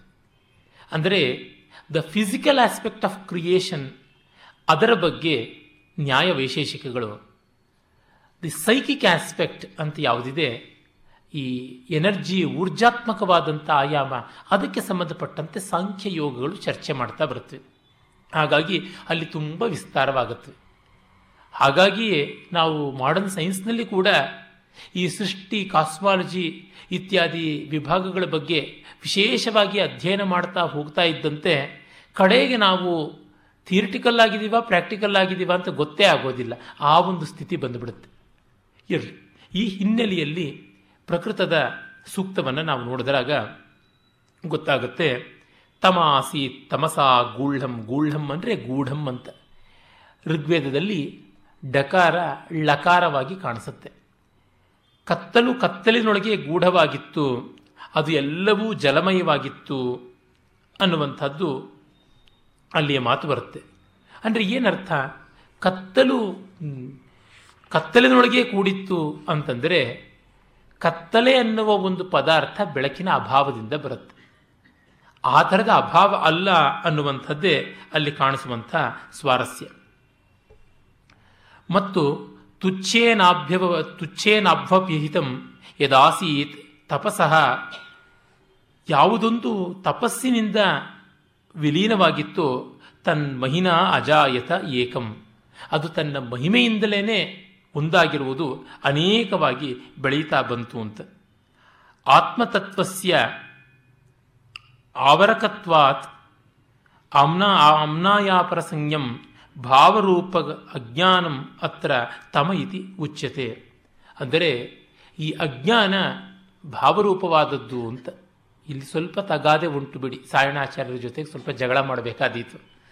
ಸಾಂಪ್ರದಾಯಿಕವಾದ ಅದ್ವೈತಿಗಳು ಅಜ್ಞಾನವನ್ನು ಭಾವರೂಪ ಅಂತ ಹೇಳ್ತಾರೆ. ಆದರೆ ನಿರ್ದಯವಾದ ಕೇವಲ ಅದ್ವೈತ ದೃಷ್ಟಿಯಿಂದ ನೋಡಿದರೆ ಅಜ್ಞಾನವನ್ನು ಅಭಾವರೂಪ ಅಂತ ಕರೀಬೇಕಾಗುತ್ತೆ. ಇದು ಗೌಡಪಾದರ ಮತ್ತು ಸುರೇಶ್ವರರ ದೃಷ್ಟಿಗೆ ಸಮೀಚೀನವಾದದ್ದು.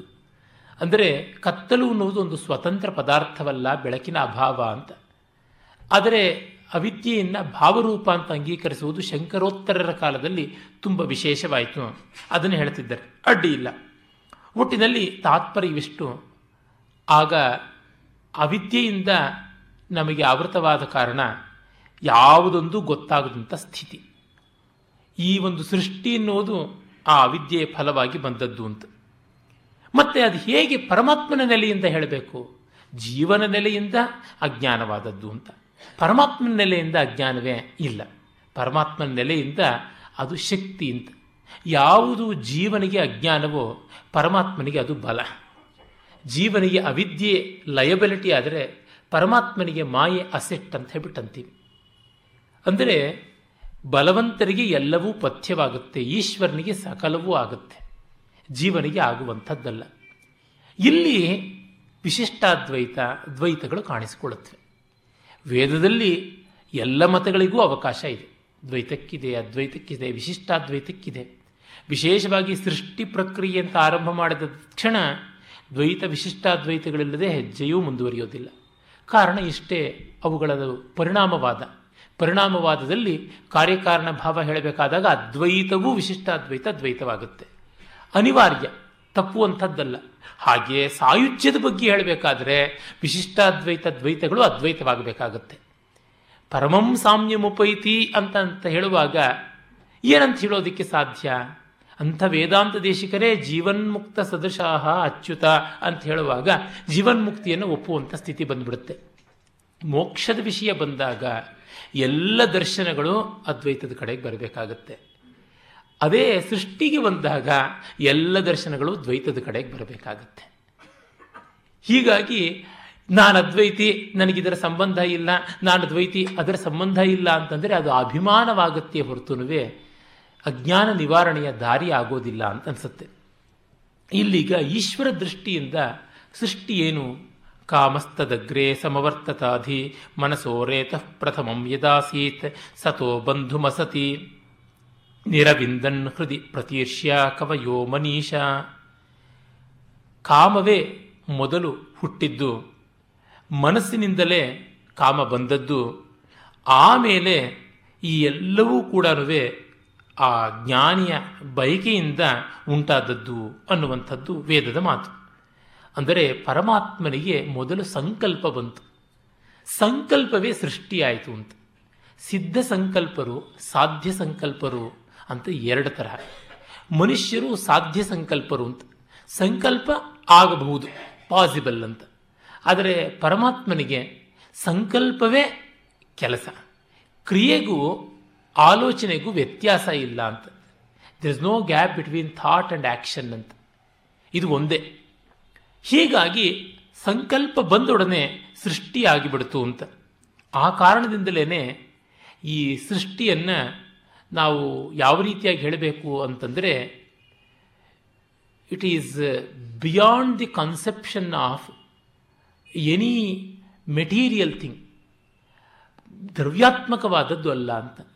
ದ್ರವ್ಯಾತ್ಮಕ ಆಗಬೇಕು ಅಂತಂದರೆ ಸ್ತ್ರೀ, ಪುರುಷ, ಪ್ರಕೃತಿ, ಪುರುಷ ಈ ರೀತಿಯಾದ ಭೇದ ಎಲ್ಲ ಬೇಕಾಗುತ್ತೆ. ಮೆಟೀರಿಯಲಿಸ್ಟಿಕ್ ಹಾಗಲ್ಲದೆ ಕೇವಲ ಆಧ್ಯಾತ್ಮಿಕವಾಗಿ ಆಗಬೇಕು ಅಂದರೆ ಮಾನಸಿಕವಾಗಿ ಆಗಬೇಕು. ಈ ಮನಸ್ಸಿನ ಸೃಷ್ಟಿಗೆ ಈ ಯಾವ ರೀತಿಯಾದಂಥ ತೊಡಕು ಇಲ್ಲ, ಕಟ್ಟು ಇಲ್ಲ, ನಿಟ್ಟು ಇಲ್ಲ ಅಂತ. ಇದು ಸಾಧ್ಯವ ಅಂತಂದರೆ ನಮ್ಮಲ್ಲಿಯೇ ನಮಗೆ ಗೊತ್ತಾಗ್ತಾ ಇದೆ. ಯಾವುದೋ ಒಂದು ಆಲೋಚನೆ ನಮ್ಮ ಮನಸ್ಸಿಗೆ ಬಂದು ಅದು ಉಂಟು ಮಾಡುವ ಪರಿಣಾಮ ಎಷ್ಟು ಭಯಾನಕವಾಗುತ್ತೆ ಅಥವಾ ಎಷ್ಟು ಸಂತೋಷಕಾರಿಯಾಗುತ್ತೆ ನಮಗೆ ಗೊತ್ತಾಗ್ತಾ ಇದೆ. ನಮ್ಮ ಸ್ತರದಲ್ಲಿಯೇ ಇದು ಸಾಧ್ಯ ಇದ್ದರೆ ಇನ್ನು ಕರ್ಮಾಧ್ಯಕ್ಷನಾದ ಈಶ್ವರನ ಸ್ತರದಲ್ಲಿ ಯಾತಕ್ಕಾಗೋದಿಲ್ಲ ಅಂತ ಹೇಳಿದಾಗ ಒಪ್ಕೊಳ್ಬೇಕು. ಇದು ಆಸ್ತಿಕರ ಮತ. ಇಲ್ಲ, ಇದನ್ನು ಒಪ್ಪೋದಿಲ್ಲ ಅಂದರೆ ಆಯಿತು, ನಿಮ್ಮದು ಆಲ್ಟರ್ನೇಟಿವ್ ಏನು ಹೇಳಿ ಅಂತನ್ಬೇಕು ಇಲ್ಲ ನಮಗೆ ಅಂತಾರೆ. ಸರಿ, ನಿಮ್ಮ ಆಲ್ಟರ್ನೇಟಿವ್ ನಿಮ್ಮದಾಗಿ ಸಿದ್ಧವಾಗೋವರೆಗೂ ಇದನ್ನು ಅಟ್ಲೀಸ್ಟ್ ಇಂಟ್ರೀಮ್ ಜಡ್ಜ್ಮೆಂಟಲ್ಲಾದರೂ ಒಪ್ಕೊಳ್ಳಿ ಅಂತ ಅನ್ಬೇಕು. ಬರುವ ದೊಡ್ಡ ಸಮಸ್ಯೆ ಏನಂದರೆ ನಾಸ್ತಿಕ್ಯಕ್ಕೆ ಖಂಡನ ಮಾಡುವುದಕ್ಕೆ ಹೆಚ್ಚಿನ ಶಕ್ತಿ ಇರುವಷ್ಟು ಮಂಡನಕ್ಕೆ ಇಲ್ಲ. ಆಸ್ತಿಕ್ಯಕ್ಕೆ ಮಂಡನ ಮಾಡುವಷ್ಟು ಶಕ್ತಿ ಖಂಡನಕ್ಕೆ ಇಲ್ಲ.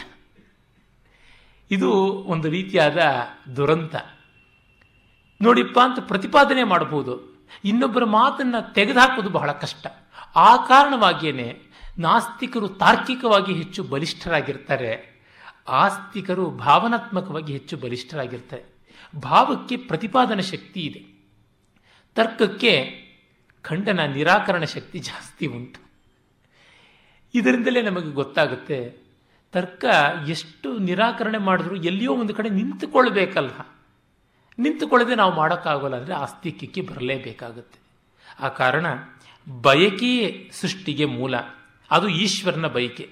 ಆ ಈಶ್ವರನ ಬಯಕೆ ಅನ್ನುವಂಥದ್ದು ಲೈಂಗಿಕವಲ್ಲವಾದ್ದರಿಂದ ಅದಕ್ಕೆ ಯಾವ ದೋಷವೂ ಇಲ್ಲ. ದೋಷ ಅಂತಂದರೆ ಏನರ್ಥ? ಅದು ಪಂಚಭೌತಿಕವಾದ ವಲಯಕ್ಕೆ ಬರುವಂಥದ್ದಲ್ಲ. ಅದರಿಂದಲೇ ಇಲ್ಲಿ ಉಂಟಾಗುವಂತಹ ರಜಸ್ಸು ತಮಸ್ಸುಗಳ ಮೇಲಾಟ ಅಲ್ಲಿರೋಲ್ಲ ಅಂತ. ಪರಮಾತ್ಮನ ಸಂಕಲ್ಪ ಸತ್ವದಿಂದ ಬಂದದ್ದು. ಆ ಕಾರಣ ಆತ ಮಾಡಿದ ಸೃಷ್ಟಿ ಸಾತ್ವಿಕ ಸೃಷ್ಟಿಯಾಗತ್ತೆ. ಆ ಸೃಷ್ಟಿಯಿಂದ ಕೆಳಗೆ ಬರುವಂಥದ್ದೆಲ್ಲ ರಜಸ್ಸು ತಮಸ್ಸಿನ ಸೃಷ್ಟಿಯಾಗುತ್ತೆ ಅಂತ ಹೇಳ್ಬಿಟ್ಟಿದಳು ಇದೇ ಕಾರಣದಿಂದಲೇ ಈಶ್ವರನಿಗೆ ತನ್ನ ಸೃಷ್ಟಿ ತನಗೆ ಒಂದು ತೊಡಕಾಗೋಲ್ಲ. ಮಾನವನಿಗೆ ತನ್ನ ಸೃಷ್ಟಿ ತನಗೊಂದು ತೊಡಕಾಗತ್ತೆ. ಯಾಕೆ? ಸತ್ವಗುಣದ ಪ್ರಯೋಜನ ಏನು? ತತ್ರ ಸತ್ವಂ ನಿರ್ಮಲತ್ವ ಪ್ರಕಾಶಕ ಮನಾಮಯಂ ಅಂತ ಹೇಳ್ಬಿಟ್ಟಿದನುವೆ. ಅದೇನು ಜ್ಞಾನ ಸಂಜ್ಞೇನ ತನ್ನಿಬದ್ನಾತಿ ಕೌಂತೆಯ ಜ್ಞಾನ ಸಂಜ್ಞೇನ ದೇಹಿನಾಮ್ ಅಂತ. ಜ್ಞಾನದಿಂದ ಕೂಡಿರುವಂಥದ್ದು. ಆದರೆ ರಜೋ ರಾಗಾತ್ಮಕಂ ವಿದ್ಧಿ ತಮಸ್ಸು ಹಾಗೇನೆ, ಮೋಹನವಾದದ್ದು. ರಜಸ್ಸಿನಿಂದ ರಾಗದ್ವೇಷಗಳು. ತಮಸ್ಸಿನಿಂದ ಮೋಹ, ನಿದ್ರೆಗಳು. ಈ ಕಾರಣದಿಂದ ರಜೋಗುಣ ತಮೋಗುಣಗಳ ಒಂದು ಮಾನುಷಿ ಸೃಷ್ಟಿಗೂನುವೆ ಸತ್ವೈಕ ಸ್ವರೂಪವಾದಂತಹ ದೈವಿ ಸೃಷ್ಟಿಗೂ ವ್ಯತ್ಯಾಸ ಉಂಟು ಅಂತ. ಆ ಕಾರಣದಿಂದ ಈಶ್ವರನಿಗೆ ಅಧೀನವಾಗಿ ಮಾಡಿದಾಗ, ಈಶ್ವರನಿಗೆ ಅನುಗುಣವಾಗಿ ನಾವು ಮಾಡಿದಾಗ, ಈ ರಜೋಗುಣ ತಮೋಗುಣಗಳ ಲಿಪ್ತಿ ನಮಗಾಗೋಲ್ಲ. ಅದು ಕರ್ಮಯೋಗದಿಂದ ಸಾಧ್ಯವಾಗುತ್ತೆ ಅಂತ. ನಾವು ರಜೋಗುಣ ತಮೋಗುಣದ ಪ್ರಪಂಚದಲ್ಲೇ ಇದ್ದೀವಿ. ಆದರೆ ಇವುಗಳಿಂದ ಸತ್ವಾಧೀನ ಮಾಡಬೇಕು. ಸತ್ವಾಧೀನ ಮಾಡೋದಕ್ಕೆ ಇರೋದು ಒಂದೇ ದಾರಿ. ಅದು ಭಗವತ್ ಶರಣಾಗತಿ ಅಂತ.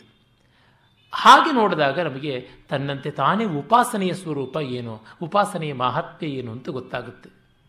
ಇಲ್ಲ, ನಾನು ಶರಣಾಗುವುದಿಲ್ಲ, ಉಪಾಸನೆ ಮಾಡೋಲ್ಲ ಅಂದರೆ ಆಯ್ತಪ್ಪ. ನಿನ್ನ ಮನಸ್ಸು ಸತ್ವೋನ್ನತವಾಗಿದ್ದರೆ ಬೇಕಿಲ್ಲ. ಸತ್ವೋನ್ನತ ಅಲ್ಲವೋ ಅದು ಹೇಗೆ ಗೊತ್ತಾಗೋದು? ಚರ್ಯಗಳಿಂದಲೇ ಗೊತ್ತಾಗುತ್ತೆ. ಅದರಿಂದಲೇ ವ್ಯಕ್ತಿಯನ್ನು ಅವನ ವರ್ತನೆಯಿಂದಲೇ ಅವನ ಸಂಸ್ಕಾರವನ್ನು ಅಳಿಬಹುದು. ಇನ್ನೇನೂ ಇಲ್ಲ. ನೀನು ಜ್ಞಾನಿ ಅಂತ ಅನ್ನೋದು ನಿನ್ನ ವರ್ತನೆಯಿಂದ ಗೊತ್ತಾಗುತ್ತೆ. ಅಜ್ಞಾನಿಯಾದವನು ಪ್ರಯತ್ನಪೂರ್ವಕವಾಗಿ ಸತ್ಯವನ್ನು ಆಡಬೇಕು ಪ್ರಯತ್ನಪೂರ್ವಕವಾಗಿ ಅಹಿಂಸೆಯನ್ನು ಆಚರಣೆ ಮಾಡಬೇಕು. ಯೋಗ ಸೂತ್ರದಲ್ಲಿ ಬರುವಂಥ ಕರುಣ, ಮೈತ್ರಿ, ಮುದಿತ, ಉಪೇಕ್ಷಾ ಅಂತ ನಾಲ್ಕು ಗುಣಗಳು ಯಾವುದಿವೆ, ಅವನ್ನ ಬಹಳ ಪ್ರಯತ್ನಪೂರ್ವಕವಾಗಿ ಮಾಡಿಕೊಳ್ಬೇಕು ಆದರೆ ಜ್ಞಾನಿಯಾದವನು ಮಾಡಿದ್ದೆಲ್ಲ ಕರುಣ, ಮೈತ್ರಿ, ಮುದಿತ, ಉಪೇಕ್ಷೆ, ಆಡಿದ್ದೆಲ್ಲ ಸತ್ಯ, ಮಾಡಿದ್ದೆಲ್ಲ ಅಹಿಂಸೆ ಅಂತ ಆಗುತ್ತೆ. ಹೀಗಾಗಿ ಈ ಒಂದು ವ್ಯತ್ಯಾಸ ಕಾಣುವುದರಿಂದ ಈಶ್ವರನ ಶರಣಾಗತಿ ಎನ್ನುವುದು ಲೋಕದಲ್ಲಿ ಅನಿವಾರ್ಯವಾಗುತ್ತೆ. ಯಾವುದೋ ಒಂದು ದೊಡ್ಡದಕ್ಕೆ ಶ್ರುತಿ ಮಾಡಿಕೊಳ್ಳಬೇಕಲ್ವ? ಇಲ್ಲ, ಅದು ಕೊನೆಗೆ ಅದು ಕೂಡ ಔಪಾಧಿಕ ಅಂತ ಹೇಳ್ತಾರಲ್ಲ ಅದ್ವೈತಿಗಳು. ಅಂದರೆ ಸಗುಣ ಬ್ರಹ್ಮ ಆದಮೇಲೆ ನಿರ್ಗುಣ ಬ್ರಹ್ಮ ಅಂತ ಹೇಳ್ತಾರಲ್ಲ, ಆಯಿತು. ಈಗ ಗೋಖಲೆ ಇನ್ಸ್ಟಿಟ್ಯೂಟ್ಗೆ ಹೊರಟಿದ್ದೀವಿ ಅಂತಂದರೆ ಎಲ್ಲ ಆಟೋದವ್ರಿಗೂ ಗೋಖಲೆ ಇನ್ಸ್ಟಿಟ್ಯೂಟ್ ಗೊತ್ತಿದೆಯಾ? ಇಲ್ಲ. ರೇಸ್ ಅಂದರೆ ಬೇಕಾದ್ರೆ ಗೊತ್ತಿರುತ್ತೆ, ಸೆಂಟ್ರಲ್ ಜೈಲ್ ಅಂದರೆ ಬೇಕಾದ್ರೆ ಗೊತ್ತಿರುತ್ತೆ, ವಿಧಾನಸೌಧ ಅಂದರೆ ಬೇಕಾದ್ರೆ ಗೊತ್ತಿರುತ್ತೆ, ಹೈಕೋರ್ಟ್ ಅಂದರೆ ಗೊತ್ತಿರುತ್ತೆ, ಗೋಖಲೆ ಇನ್ಸ್ಟಿಟ್ಯೂಟ್ ಎಲ್ರಿಗೂ ಗೊತ್ತಿರೋಕ್ಕೆ ಸಾಧ್ಯವಿಲ್ಲ. ಆ ಸಾಧ್ಯವಾದಾಗ ಜಗತ್ತು ಜಗತ್ತಾಗಿರೋಲ್ಲ. ಅದಕ್ಕೆ ಏನಂತ ಹೇಳಬೇಕು? ಈ ಕಡೆ ಏರಿಯಾದವರಾದರೆ ಬುಲ್ ಟೆಂಪಲ್ ರೋಡ್ ಅನ್ಬೇಕು. ಶಿವಾಜಿನಗರದ ಕಡೆಯವ್ರಿಗಾದರೆ ಅದು ಗೊತ್ತಾಗೋದಿಲ್ಲ. ಅವ್ರಿಗೆ ಹೇಳಬೇಕು, ಬಸವನಗುಡಿ ಚಾಮರಾಜಪೇಟೆ ಏರಿಯಾ ಅಂತ. ಅಲ್ಲಿ ಅಷ್ಟಗಲ ಇದೆಯಲ್ಲ ಅಂತಂದರೆ ಮೊದಲು ಹೊರಡುವಾಗ ದೊಡ್ಡದಾಗಿಯೇ ಹೇಳುವಂಥದ್ದು. ಬಸವನಗುಡಿಗೆ ಹೋಗಬೇಕು, ಎನ್ ಆರ್ ಕಾಲನಿಗೆ ಹೋಗಬೇಕು ಅಂತ ಹೇಳಬೇಕು. ಅಷ್ಟೂ ಗೊತ್ತಿಲ್ಲದೆ ಇದ್ದವ್ರಿಗೆ Bangalore west, Bangalore south west ಅಂತ ಹೇಳ್ಬಿಟ್ಟು ಕರ್ಕೊಂಡು ಬರಬೇಕಾಗುತ್ತೆ, ದಿಕ್ಕು ತೋರಿಸ್ಕೊಂಡು. ಅಂದರೆ ಪ್ರಸ್ಥಾನ ಮಾಡುವಾಗ ವಿವರಗಳನ್ನೆಲ್ಲ ಕೊಡಬೇಕಿಲ್ಲ, ಕೊಡಬಾರದು ಕೂಡ ಕೊಟ್ಟರೆ ಅವನಿಗೆ ಅರ್ಥವೂ ಆಗುವುದಿಲ್ಲ. ಸುಮಾರು ಸ್ವಲ್ಪ ಕೃಷ್ಣರಾಯ ಪಾರ್ಕ್ ಹತ್ರವೋ ಬಂದಾಗ, ಇಲ್ಲ ಚಾಮರಾಜಪೇಟೆ ಹತ್ರಕ್ಕೆ ಬಂದಾಗ, ನೋಡಪ್ಪ, ಇವಾಗ ಈ ರೋಡಲ್ಲಿ ತಿರ್ಕೋ ಬುಲ್ ಟೆಂಪಲ್ ರೋಡ್ ಅಂದರೆ ಆಗ ಗೊತ್ತಾಗುತ್ತೆ. ಆಗಲೂ ಕೂಡ ಇದನ್ನು ಹೇಳೋದಕ್ಕಾಗೋದಿಲ್ಲ. ಹೀಗೆ ಮುಂದೆ ಹೋಗೋ ರಾಮಕೃಷ್ಣಾಶ್ರಮದಿಂದ ದಾಟದ ಮೇಲೆ ಬಿ ಎಂ ಎಸ್ ಕಾಲೇಜ್ ದಾಟದ ಮೇಲೆ ಅಂತ ಅರುಂಧತಿ ನಕ್ಷತ್ರ ದರ್ಶನ ನ್ಯಾಯವನ್ನು ಅನುಸರಿಸದೆ ವಿಧಿ ಇಲ್ಲ. ಈ ಕಾರಣದಿಂದಲೇ ನಮಗೆ ಪೂರ್ತಿ ಡೀಟೇಲ್ಸ್ ಇದ್ದವರ್ತು ನಾವು ಮುಂದೆ ಹೆಜ್ಜೆ ಇಡೋದಿಲ್ಲ ಅನ್ನೋರಿಗೆ ಇಲ್ಲಿಯೇ ಇರ್ತೀರಾ ಅಂತ ಅನ್ಬೇಕಾಗತ್ತೆ ಸಿಕ್ಕಷ್ಟನ್ನು ಇಟ್ಟುಕೊಂಡು ಮುಂದುವರಿಯಬೇಕಾದಂಥ ಅನಿವಾರ್ಯತೆ ಇರುತ್ತೆ. ಆ ಕಾರಣದಿಂದ ಇಲ್ಲಿ ಕಾಮ ಈಶ್ವರ ಸಂಕಲ್ಪದಿಂದ ಸೃಷ್ಟಿಯಾಯಿತು ಅಂತ ಹೇಳಿದಾಗ ಇದೇ ಕಾಣುವುದು. ನಮ್ಮ ಸೃಷ್ಟಿಯೆಲ್ಲ ಕಾಮದಿಂದ ಮುಂದೆ ಆಗುತ್ತೆ. ಆದರೆ ಈಶ್ವರನ ಸೃಷ್ಟಿ ಕಾಮದ ಮೊದಲೇ ಆಗಿರುತ್ತೆ ಅಂತ ಅಲ್ಲಿ ಆ ಸ್ವಾರಸ್ಯ ಕಾಣುವಂಥದ್ದು. ಅಂದರೆ ಕಾಮಕ್ಕಿಂತ ಮೊದಲು ಯಾವುದು? ಧರ್ಮ ಅರ್ಥಗಳು ತಾನೇ ಇರುವಂಥದ್ದು.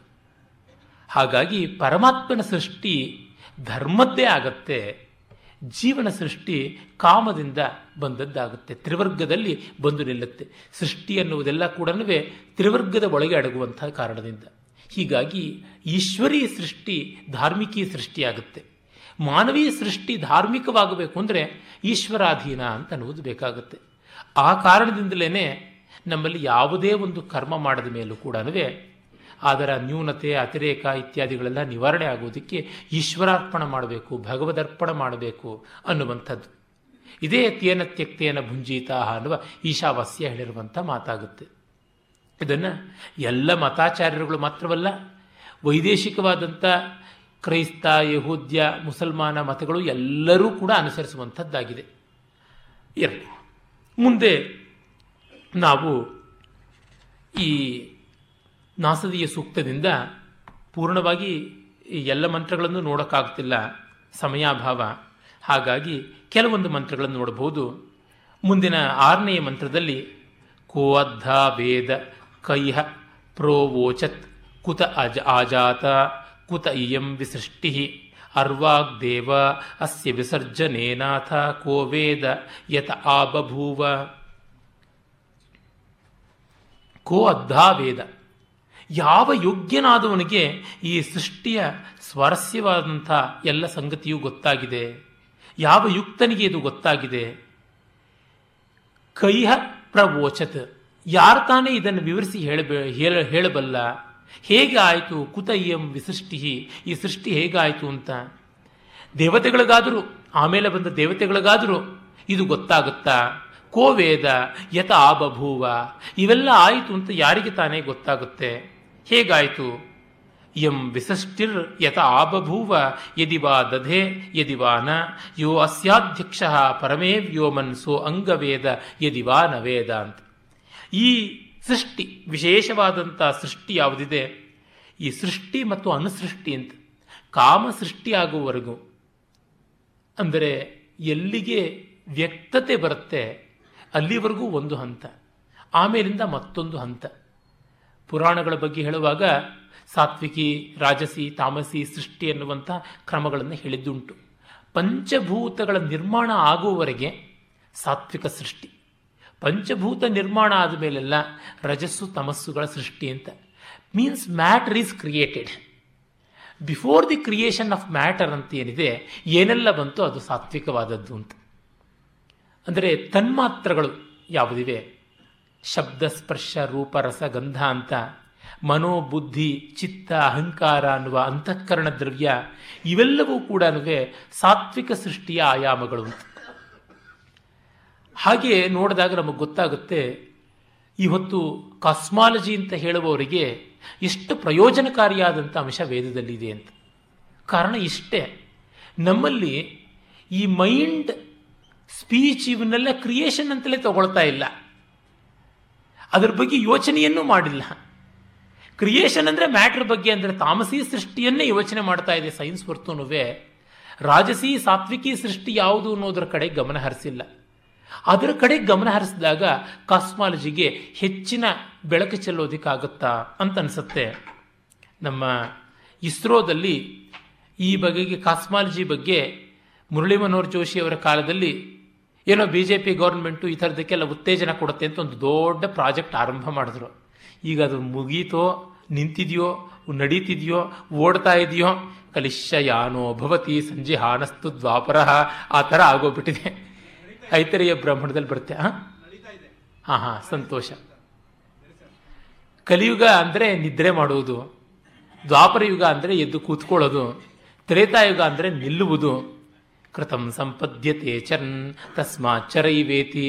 ಕೃತಯುಗ ಅಂದರೆ ಓಡಾಡುವುದು, ಹಾಗಾಗಿ ಓಡಾಡ್ತಾ ಇರು ಅಂತ ಹರಿಶ್ಚಂದ್ರನ ಮಗ ಲೋಹಿತಾಶ್ವನಿಗೆ ಮಾಡಿದಂಥ ವರ್ಣನ ಉಪದೇಶ ಅಂತ ಬರುತ್ತೆ. ಹಾಗಾಗಿ ಅದು ಕೂತಿದೆಯಾ, ನಿಂತಿದೆಯಾ ಗೊತ್ತಿಲ್ಲ. ನಡೀತಾ ಇದ್ರೆ ಬಹಳ ಸಂತೋಷದ ವಿಷಯ.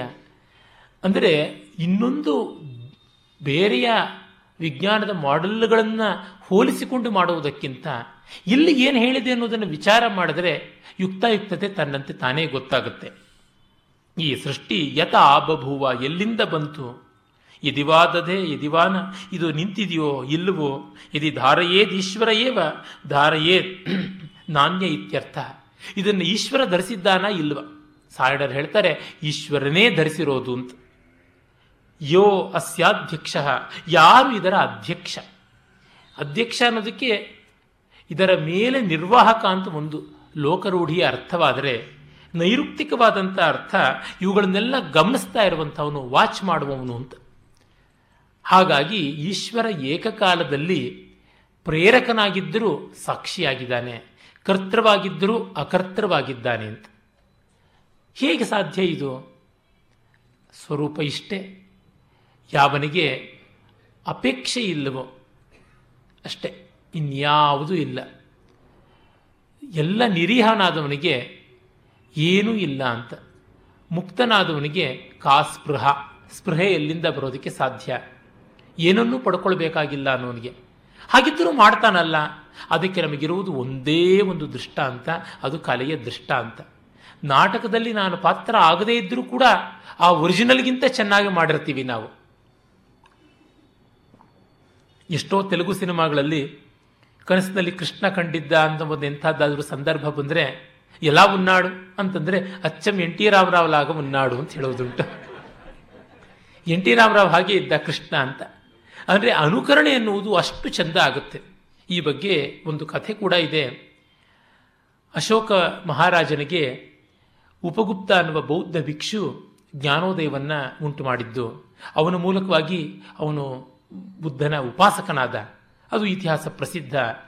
ಉಪಗುಪ್ತನನ್ನು ಮಾರ ಕಂಡು ಇಂಥವನನ್ನು ಮರಳು ಮಾಡಿಬಿಡಬೇಕು. ಆವಾಗ ಅಶೋಕನಿಗೆ ಇವನು ರಾಜಗುರುವಾಗಿದ್ದಾನೆ ಅಶೋಕನು ನನ್ನ ಬಗಲಿಗೆ ಬರ್ತಾನೆ ಅಂತ ಉಪಗುಪ್ತನನ್ನು ಮರಳು ಮಾಡೋದಕ್ಕೆ ತುಂಬ ಪ್ರಯತ್ನ ಪಟ್ಟ ಆಗಲಿಲ್ಲ.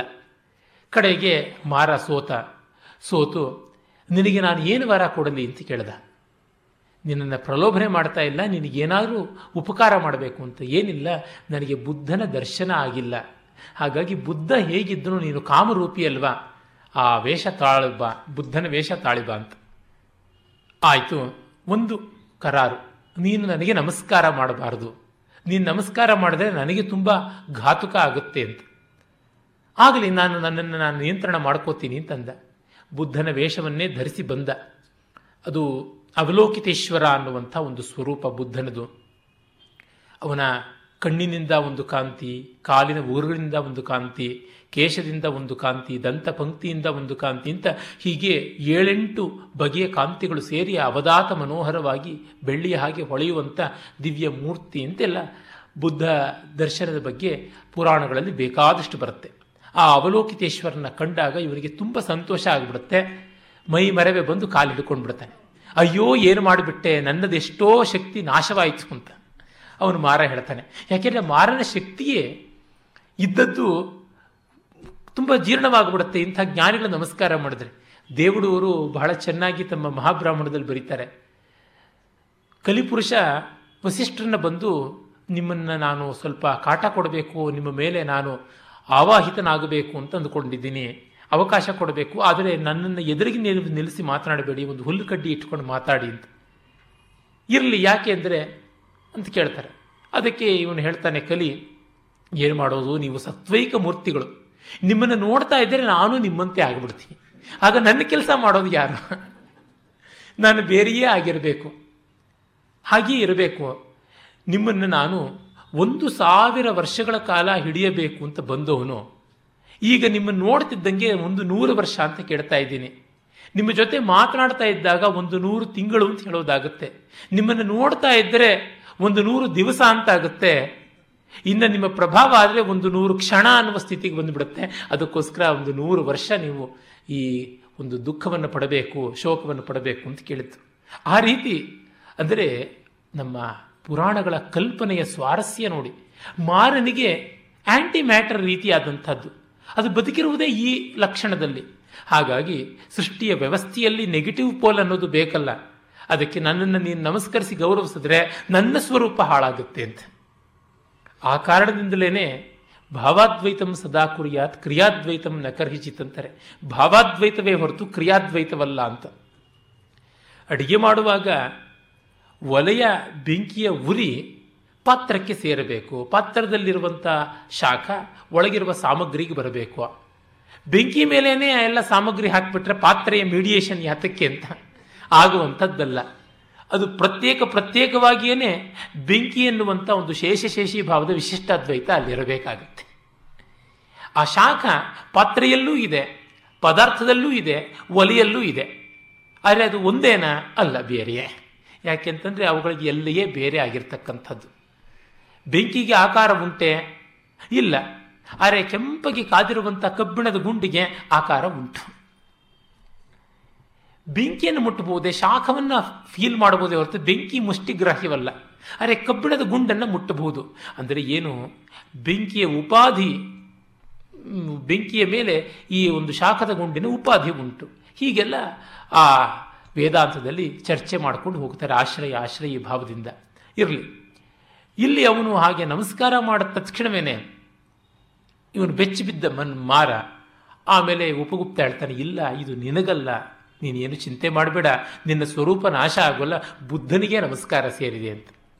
ಅದು ಹೇಗೆ ಹೇಳ್ತೀಯ ಅಂತಂದರೆ, ಮಾರನಿಗೆ ನಮಸ್ಕಾರ ಮಾಡ್ತಿದ್ದೀನೋ ಭಾವ ನನಗಿದ್ದರೆ ಆಗ ನಿನಗೆ ಸೇರ್ತಾ ಇತ್ತು. ನಾನು ಬುದ್ಧನಿಗೆ ನಮಸ್ಕಾರ ಮಾಡಿದ್ದೀನೋ ಭಾವ ಇರೋದ್ರಿಂದ ನಾನು ಮಾರನಿಗೆ ಮಾಡಿದರೂ ಕೂಡ. ಮಾರ ಅಂದರೆ ಪಾಶ್ಚಾತ್ಯರು ಹೇಳ್ಬೋದಾದ ಸೇಟನ್ ರೀತಿಯಲ್ಲಿ ವೇದದಲ್ಲಿ ಬರುವಂಥ ಅಹಿ, ವೃತ್ರ, ಕಲಿ ಅನ್ನುವಂಥದ್ದು. ಮನ್ಮಥನಿಗೂ ಮಾರ ಅಂತ ಕರೀತಾರೆ. ಒಟ್ಟಿನಲ್ಲಿ ಭಗವದ್ ವಿರೋಧಿ ತತ್ವ ಅಂತ, ಭಗವದ್ ವಿರೋಧಿನೇ ಪೂರ್ಣವಾಗಿ ವಿರೋಧಿ ಅಂತ ಎಟರ್ನಲ್ ಈವಿಲ್ ಅನ್ನುವ ಕಾನ್ಸೆಪ್ಟ್ ಅಲ್ಲ. ಆಲ್ವೇಸ್ ಈವಿಲ್ ಇಸ್ ರಿಲೇಟಿವ್ ಪುಣ್ಯ ಪಾಪಗಳು ಎರಡೂ ಸಾಪೇಕ್ಷಗಳೇನೆ. ಆ ಕಾರಣದಿಂದಲೇ ಭಗವದ್ಗೀತೆಯಲ್ಲಿ ಸರ್ವಧರ್ಮಾನ್ ಪರಿತ್ಯಜ್ಯ ಅಂತ ಹೇಳಿರುವಂಥದ್ದು. ಇರಲಿ. ಹೀಗೆ ನಾವು ಆ ಒಂದು ಸ್ವರೂಪ ಯಾವುದುಂಟು, ಅದಕ್ಕೆ ಬೆಲೆ ಕೊಟ್ಟಿದ್ದೀವಿ ರೂಪ ಸ್ವರೂಪಕ್ಕೆ ಸಂಜ್ಞಾಪಕ. It is a memory peg for that ಅನ್ನುವಂಥದ್ದು. ಆ ಕಾರಣದಿಂದಲೇ ಅಧ್ಯಕ್ಷ ಅಂತನ್ನುವಲ್ಲಿ ಅವನು ನೋಡ್ತಾನೂ ಇದ್ದಾನೆ, ಮಾಡ್ತಾನೂ ಇದ್ದಾನೆ, ಹೇಗೆ, ನಟ ಹೇಗೆ, ಪರಮ ಕೌಶಲದಿಂದ ನಿರ್ವಾಹ ಮಾಡಿದ್ರೂ ತನಗದು ಸಂಬಂಧಪಟ್ಟಿಲ್ಲ ಅಂತ. ಈ ಬಗೆಗೆ ಗೌರೀಶ್ ಕಾಯ್ಕಿಣಿಯವರು ತುಂಬ ಚೆನ್ನಾಗಿ ಒಂದು ಅನೆಕ್ಡೋಟನ್ನು ಹೇಳ್ತಾರೆ. ಹುಲಿಮನೆ ಸೀತಾರಾಮಶಾಸ್ತ್ರಿ ಅಂತ ಯಾರೋ ಒಬ್ಬರು ಪ್ರಸಿದ್ಧರಾದಂಥ ರಂಗ ಕಲಾವಿದರಿದ್ದರಂತೆ ನನಗೆ ಗೊತ್ತಿಲ್ಲ. ಅವರ ಬರವಣಿಗೆಯಿಂದ ಮಾತ್ರ ಗೊತ್ತಾಗಿರೋದು. ಅವರು ಮತ್ತು ಇನ್ನೊಬ್ಬರು ಕೀಚಕವಧ ನಾಟಕ ಮಾಡ್ತಾ ಇದ್ರಂತೆ. ಭೀಮನ ಪಾತ್ರಧಾರಿ ಇವರು ಇವರು ಕೀಚಕನ ಪಾತ್ರಧಾರಿ ಸೀತಾರಾಮ ಶಾಸ್ತ್ರಿಗಳು. ಆಗ ಭೀಮ ಕೀಚಕನನ್ನ ಗಿರಗಿರ ಅಂತ ತಿರುಗಿಸಿ ಕುಕ್ಕಬೇಕಲ್ವ ಆ ಸಂದರ್ಭದಲ್ಲಿ ಏ, ನಾನು ಸಾಯ್ತೀನೋ ಕುತ್ತಿಗೆ ಮರ್ಕೊಂಡು ಸ್ವಲ್ಪ ಮೆಲ್ಲಗ ಮೆಲ್ಲಗ ಅಂತ ಹೇಳ್ಬಿಟ್ಟು ಅವರು ರಂಗಸ್ಥಳದೊಳಗೆ ಗುಸುಗುಟ್ಟವರಂತೆ ಆದರೆ ಅದು ನೋಡುವವ್ರಿಗೆ ಗೊತ್ತಾಗ್ತಾ ಇರಲಿಲ್ಲ. ಬಹಳ ಸಮರ್ಥವಾಗಿ ಕೀಚಕನ, ಭೀಮನ ಪಾತ್ರ ನಡೀತಾ ಇದ್ರು ಕೂಡ ಆ ಒಳಗೆ ಇದೇ ರೀತಿಯಾದಂಥದ್ದು ಇತ್ತಿದ್ದು. ಇನ್ನೊಂದು ಅವರೇ ಉದಾಹರಣೆ ಕೊಡ್ತಾರೆ.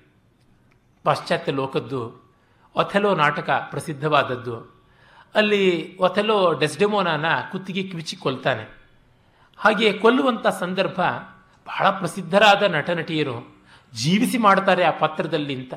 ಆ ಡೆಸ್ಡೆಮೋನಾನ ಕುತ್ತಿಗೆ ಹಿಸುಕಿ ಕೊಲ್ಲುವಂಥ ಸಂದರ್ಭದಲ್ಲಿ ಅವಳ ಕಿವಿಯಲ್ಲಿ ಏನೋ ಪಿಸುಗುಟ್ತಾ, ಅದು ನೋಡುಗರಿಗೆಲ್ಲರಿಗೂ ಅವನು ಏನು ಕ್ರೋಧದಿಂದ ಅವಳ ಕಿವಿಗೆ ಹೋಗ್ಬಿಟ್ಟಿದ್ರೂ ವಿಷವಾರ್ತೆಯನ್ನು ಹೇಳುವಂತೆ ಇದೆ, ನೀನು ಅನುಭವಿಸು ಸಾಯಿ ಅಂತ ಹೇಳ್ತಾ ಇದ್ದಾರೆ ಅಂತ. ಅರೆ ಅವನು ಹೇಳ್ತಾ ಇದ್ದು ಈ ಒಂದು ನಾಟಕ ಆದ ತಕ್ಷಣ ನಮ್ಮ ಅಭಿಮಾನಿ ಒಬ್ಬ ದೊಡ್ಡ ಪಾರ್ಟಿ ಅರೇಂಜ್ ಮಾಡಿದ್ದಾನೆ, ಇಂಥ ಹೋಟ್ಲಲ್ಲಿ ಅಲ್ಲಿ ಹೋಗಬೇಕು ವೆಹಿಕಲ್ ಕಾದಿರುತ್ತೆ ಅನ್ನೋ ಮಾತು ಹೇಳ್ತಾ ಇದ್ರಂತೆ ಹಾಗೇ ಈಶ್ವರ ಕೂಡ. ನಾವು ಚಿಲ್ಲರೆ ಮನುಷ್ಯರಿಗೆ ಇದೆಲ್ಲ ಮಾಡೋಕ್ಕಾದರೆ ಈಶ್ವರನಿಗೆ ಸಾಧ್ಯವಾಗೋದಿಲ್ವಾ? ಅಂತ ನೋಡಿದಾಗ ಕರ್ಮಾಧ್ಯಕ್ಷನಾದವನು ಕರ್ಮಕ್ಕೆ ಲಿಪ್ತನಾಗದೆ ಮಾಡ್ತಾನೆ. ಯೋ ಅಸ್ಯಾಧ್ಯಕ್ಷ ಪರಮೇ ವ್ಯೋಮನ್ ಪರಮೇ ವ್ಯೋಮ್ನಿ ಅಂತನ್ನುವುದು ವೇದ ಸಂಸ್ಕೃತದಲ್ಲಿ ವ್ಯೋಮನ್ ಅಂತನ್ನುವುದು ಸಪ್ತಮಿ ವಿಭಕ್ತಿ. ಹಾಗಾಗತ್ತೆ ಪರಮೇ ವ್ಯೋಮ್ನಿ ಸ ಅಂಗವೇದ ಯದಿವಾ ನವೇದ ಈ ಸೃಷ್ಟಿಯ ರಹಸ್ಯ ಆ ಅಧ್ಯಕ್ಷನಾದ ಅವನಿಗೂ ಗೊತ್ತೋ ಇಲ್ಲವೋ ಅಂತ. ಅದು ಹಾಗಂತಂದುಬಿಟ್ರೆ ಸಂದೇಹವಾದ ಬಂತಲ್ವಾ ಅಂತ ಕೇಳಬಹುದು. ಅಜ್ಞೇಯತಾವಾದವ ಅಂತ ಅದಕ್ಕೆ ಸಾಯಣರು ಹೇಳ್ತಾರೆ, ಹಾಗಲ್ಲ, ಆ ರೀತಿಯಾಗಿ ಅಲ್ಲ. ನಿರತಿಶಯವಾದ ಆನಂದ ಸ್ವರೂಪವಾದಂಥ ಅವನು ಈದೃಶಃ ಯಹ ಪರಮೇಶ್ವರ ಸಹ ಅಂಗ ಅಂಗೇತಿ ಉದ್ಗಾರದ್ದು. ಅದು ಮಾತು, ಸೋಪಿ ನಾಮ ವೇದ ಜಾನಾತಿ ಯದಿವಾ ನ ವೇದ ನ ಜಾನಾತಿ. ಕೋ ನಾಮ ಅನ್ಯೋ ಜಾನೀಯಾತ್ ಸರ್ವಜ್ಞ ಈಶ್ವರ ಏವ ತಾಂ ಸೃಷ್ಟಿಂ ಜಾನೀಯಾತ್ ನಾಣ್ಯ ಇತ್ಯರ್ಥ. ಅವನಿಗೂ ಗೊತ್ತೋ ಇಲ್ವೋ ಅಂದರೆ ಅವನಿಗೇ ಗೊತ್ತು. ಅಷ್ಟು ದುರವಗ್ರಾಹ್ಯವಾದದ್ದು ಇದು ಅಂತ. ಈ ಸೃಷ್ಟಿಯ ಸೂಕ್ಷ್ಮತೆ ಅಲ್ಲಿ ಧ್ವನಿತವಾಗುತ್ತೆ ಹೊರತುರುವೆ ಈಶ್ವರನ ಅಜ್ಞಾನ ಅಲ್ಲ, ಅಶಕ್ತಿ ಅಲ್ಲ ಅಂತ. ಆದರೆ ಎಷ್ಟೋ ಜನ ಪಾಶ್ಚಾತ್ಯ ವಿದ್ವಾಂಸರು, ಭಾರತೀಯ ವಿದ್ವಾಂಸರು ಕೆಲವರು ಇಲ್ಲೆಲ್ಲ ಸ್ಕೆಪ್ಟಿಕ್ ಆಗಿರುವಂಥದ್ದು, ಸಂದೇಹದ್ದು ಅಂತ. ಯಾಕಿರಬಾರ್ದು? ಹೌದು, ನೀವು ಎಳೆದೆಳೆದು ಈಶ್ವರನಿಗೆ ಗೊತ್ತಿದೆ, ಪರಮಾತ್ಮನಿಗೆ ಗೊತ್ತಿದೆ ಅಂತ ಹೇಳ್ತಾ ಇದ್ದೀರಾ? ಆಸ್ತಿಕರು ಮಾಡ್ತಾ ಇರ್ತಕ್ಕಂಥ ಒಂದು ಶ್ರದ್ಧಾ ಜಾಡ್ಯ ಅಲ್ಲವಾ ಅಂದರೆ, ಸರಿ, ಸಂದೇಹ ಪಡುವಂಥವನಿಗೆ ತನ್ನ ಅಸ್ತಿತ್ವದಲ್ಲಿ ಸಂದೇಹ ಉಂಟೋ? ಇಲ್ಲ. ತನ್ನ ಅಸ್ತಿತ್ವದಲ್ಲಿ ಸಂದೇಹ ಇದ್ದಿದ್ದರೆ ಅವನ ಸಂದೇಹ, ಸಂದೇಹವಾಗ್ತಾ ಇತ್ತೇನೆ ಹೊರತುನವೇ ನಿಜವಾಗ್ತಾ ಇರಲಿಲ್ಲ. ಹೀಗಾಗಿ ತಾನು ಎಲ್ಲವನ್ನ ಪ್ರಶ್ನಿಸಬಲ್ಲ, ತನ್ನ ಅಸ್ತಿತ್ವವನ್ನು ಪ್ರಶ್ನಿಸೋದಕ್ಕೆ ಸಾಧ್ಯ ಇಲ್ಲ. ಆ ತನ್ನ ಅಸ್ತಿತ್ವವನ್ನೇ ಈಶ್ವರ ಅಂತ ಕರೆಯುವಂಥದ್ದು. ಹೀಗಾಗಿ ತಾನು ಯಾವ ಕಣ್ಣಿನ ಮೂಲಕ ಎಲ್ಲವನ್ನು ಕಾಣ್ತಾ ಇದ್ದಾನೆ, ಯಾವ ಮನಸ್ಸಿನ ಮೂಲಕ, ಯಾವ ಬುದ್ಧಿಯ ಮೂಲಕ ಎಲ್ಲವನ್ನು ಪ್ರಶ್ನಿಸ್ತಾ ಇದ್ದಾನೆ, ಅದರ ಅಧಿಷ್ಠಾನವೇ ಪರಮಾತ್ಮ ಅಂತ ಹೇಳುವ ಕಾರಣ ಬೇರೆ ಯಾವ ಉತ್ತರವನ್ನು ನಾಸ್ತಿಕನಾದವನು ಕೊಡೋದಕ್ಕೆ ಸಾಧ್ಯ ಇಲ್ಲ. ಇದು ಸಂಶಯಾತ್ಮನ ಮಾತು ಅಂತ ಹೇಳೋದಕ್ಕೂ ಸಾಧ್ಯ ಇಲ್ಲ ಅಂತ ಗೊತ್ತಾಗುತ್ತೆ. ಈ ರೀತಿಯಾಗಿ ಸೃಷ್ಟಿಯ ಒಂದು ಸ್ವಾರಸ್ಯವನ್ನು ನಾವು ಸ್ವಲ್ಪ ಗಮನಿಸಿದ್ವಿ. ಅದೇ ರೀತಿ ಮತ್ತು ಒಂದು ಸೂಕ್ತ ತುಂಬ ಚೆನ್ನಾಗಿರುವಂಥದ್ದು ಬರುತ್ತೆ. ಅದು ಅಘಮರ್ಷಣ. ಅದಕ್ಕೆ ಸಂಬಂಧಪಟ್ಟದ್ದು ಮಧುಛಂದಸ್ ಅಂದರೆ ವಿಶ್ವಾಮಿತ್ರನ ಐವತ್ತೊಂದನೇ ಮಗ. ಅವನ ದರ್ಶನ, ಇದನ್ನು ಭಾವವೃತ್ತ ಅಂತ ಕರೀತಾರೆ. ಇಲ್ಲಿ ತುಂಬ ಸೊಗಸಾದ ಕೆಲವು ವಿಷಯಗಳು ಬರುತ್ತವೆ. ಅದು ಕೂಡ ಈ ನಾಸದೀಯದಂತೆಯೇ ಸ್ವಾರಸ್ಯಕಾರಿಯಾದದ್ದು. ದಶಮ ಮಂಡಲದಲ್ಲಿ ಬರುವಂತಹ ನೂರ ತೊಂಬತ್ತನೆಯ ಸೂಕ್ತ. ರತಂಚ ಸತ್ಯಂಚಾಭಿ ಧಾತ್ ತಪಸೋಧ್ಯಜಾಯತ ತಥೋ ರಾತ್ರ್ಯಜಾಯತ. ತತಃ ಸಮುದ್ರೋ ಅರ್ಣವ. ಋತ ಮತ್ತು ಸತ್ಯ ಇವೆರಡೂ ಕೂಡ ತಪಸ್ಸಿನಿಂದ ಹುಟ್ಟಿದುವು ಅನ್ನುವಂಥ ಮಾತು ಬರುತ್ತೆ. ಏನಿದರ ಅರ್ಥ? ಅದಕ್ಕೆ ಸಾಯಡರು ಬರೀತಾರೆ, ಋತಂ ಮಾನಸಂ ಯಥಾರ್ಥ ಸಂಕಲ್ಪನಂ, ಸತ್ಯಂ ವಾಚಿಕಂ ಯಥಾರ್ಥ ಭಾಷಣಂ ಅಂತನ್ನುವ ಮಾತು. ಋತ ಅನ್ನುವುದು ಮನಸ್ಸಿನ ಯಾಥಾರ್ಥ್ಯ, ಮನಸ್ಸಿನ ಯಥಾರ್ಥತೆ. ಸತ್ಯ ಅನ್ನುವುದು ಮಾತಿನ ಯಥಾರ್ಥತೆ. ಇವೆರಡೂ ಕೂಡ ಮುಂದೆ ಚಕಾರ, ಅಭ್ಯಾಸಂ ಅನ್ಯದಪಿ ಶಾಸ್ತ್ರೀಯಂ ಧರ್ಮಜಾತಂ ಸಮುಚ್ಚೀಯತೆ. ಮತ್ತು ಕ್ರಿಯೆಯ ಯಥಾರ್ಥವನ್ನು ಧರ್ಮ ಅಂತ ಕರಿತೀವಿ. ಡಿ ವಿ ಜಿಯವರ ಋತ ಸತ್ಯ ಧರ್ಮ ಅನ್ನುವ ಚಿಕ್ಕ ಆದರೂ ಬಹಳ ಮೌಲ್ಯದ ಒಂದು ಪುಸ್ತಕದಲ್ಲಿ ಈ ಎಲ್ಲ ವಿಷಯವೂ ನಮಗೆ ಇನ್ನಷ್ಟು ಚೆನ್ನಾಗಿ ಗೊತ್ತಾಗುತ್ತೆ.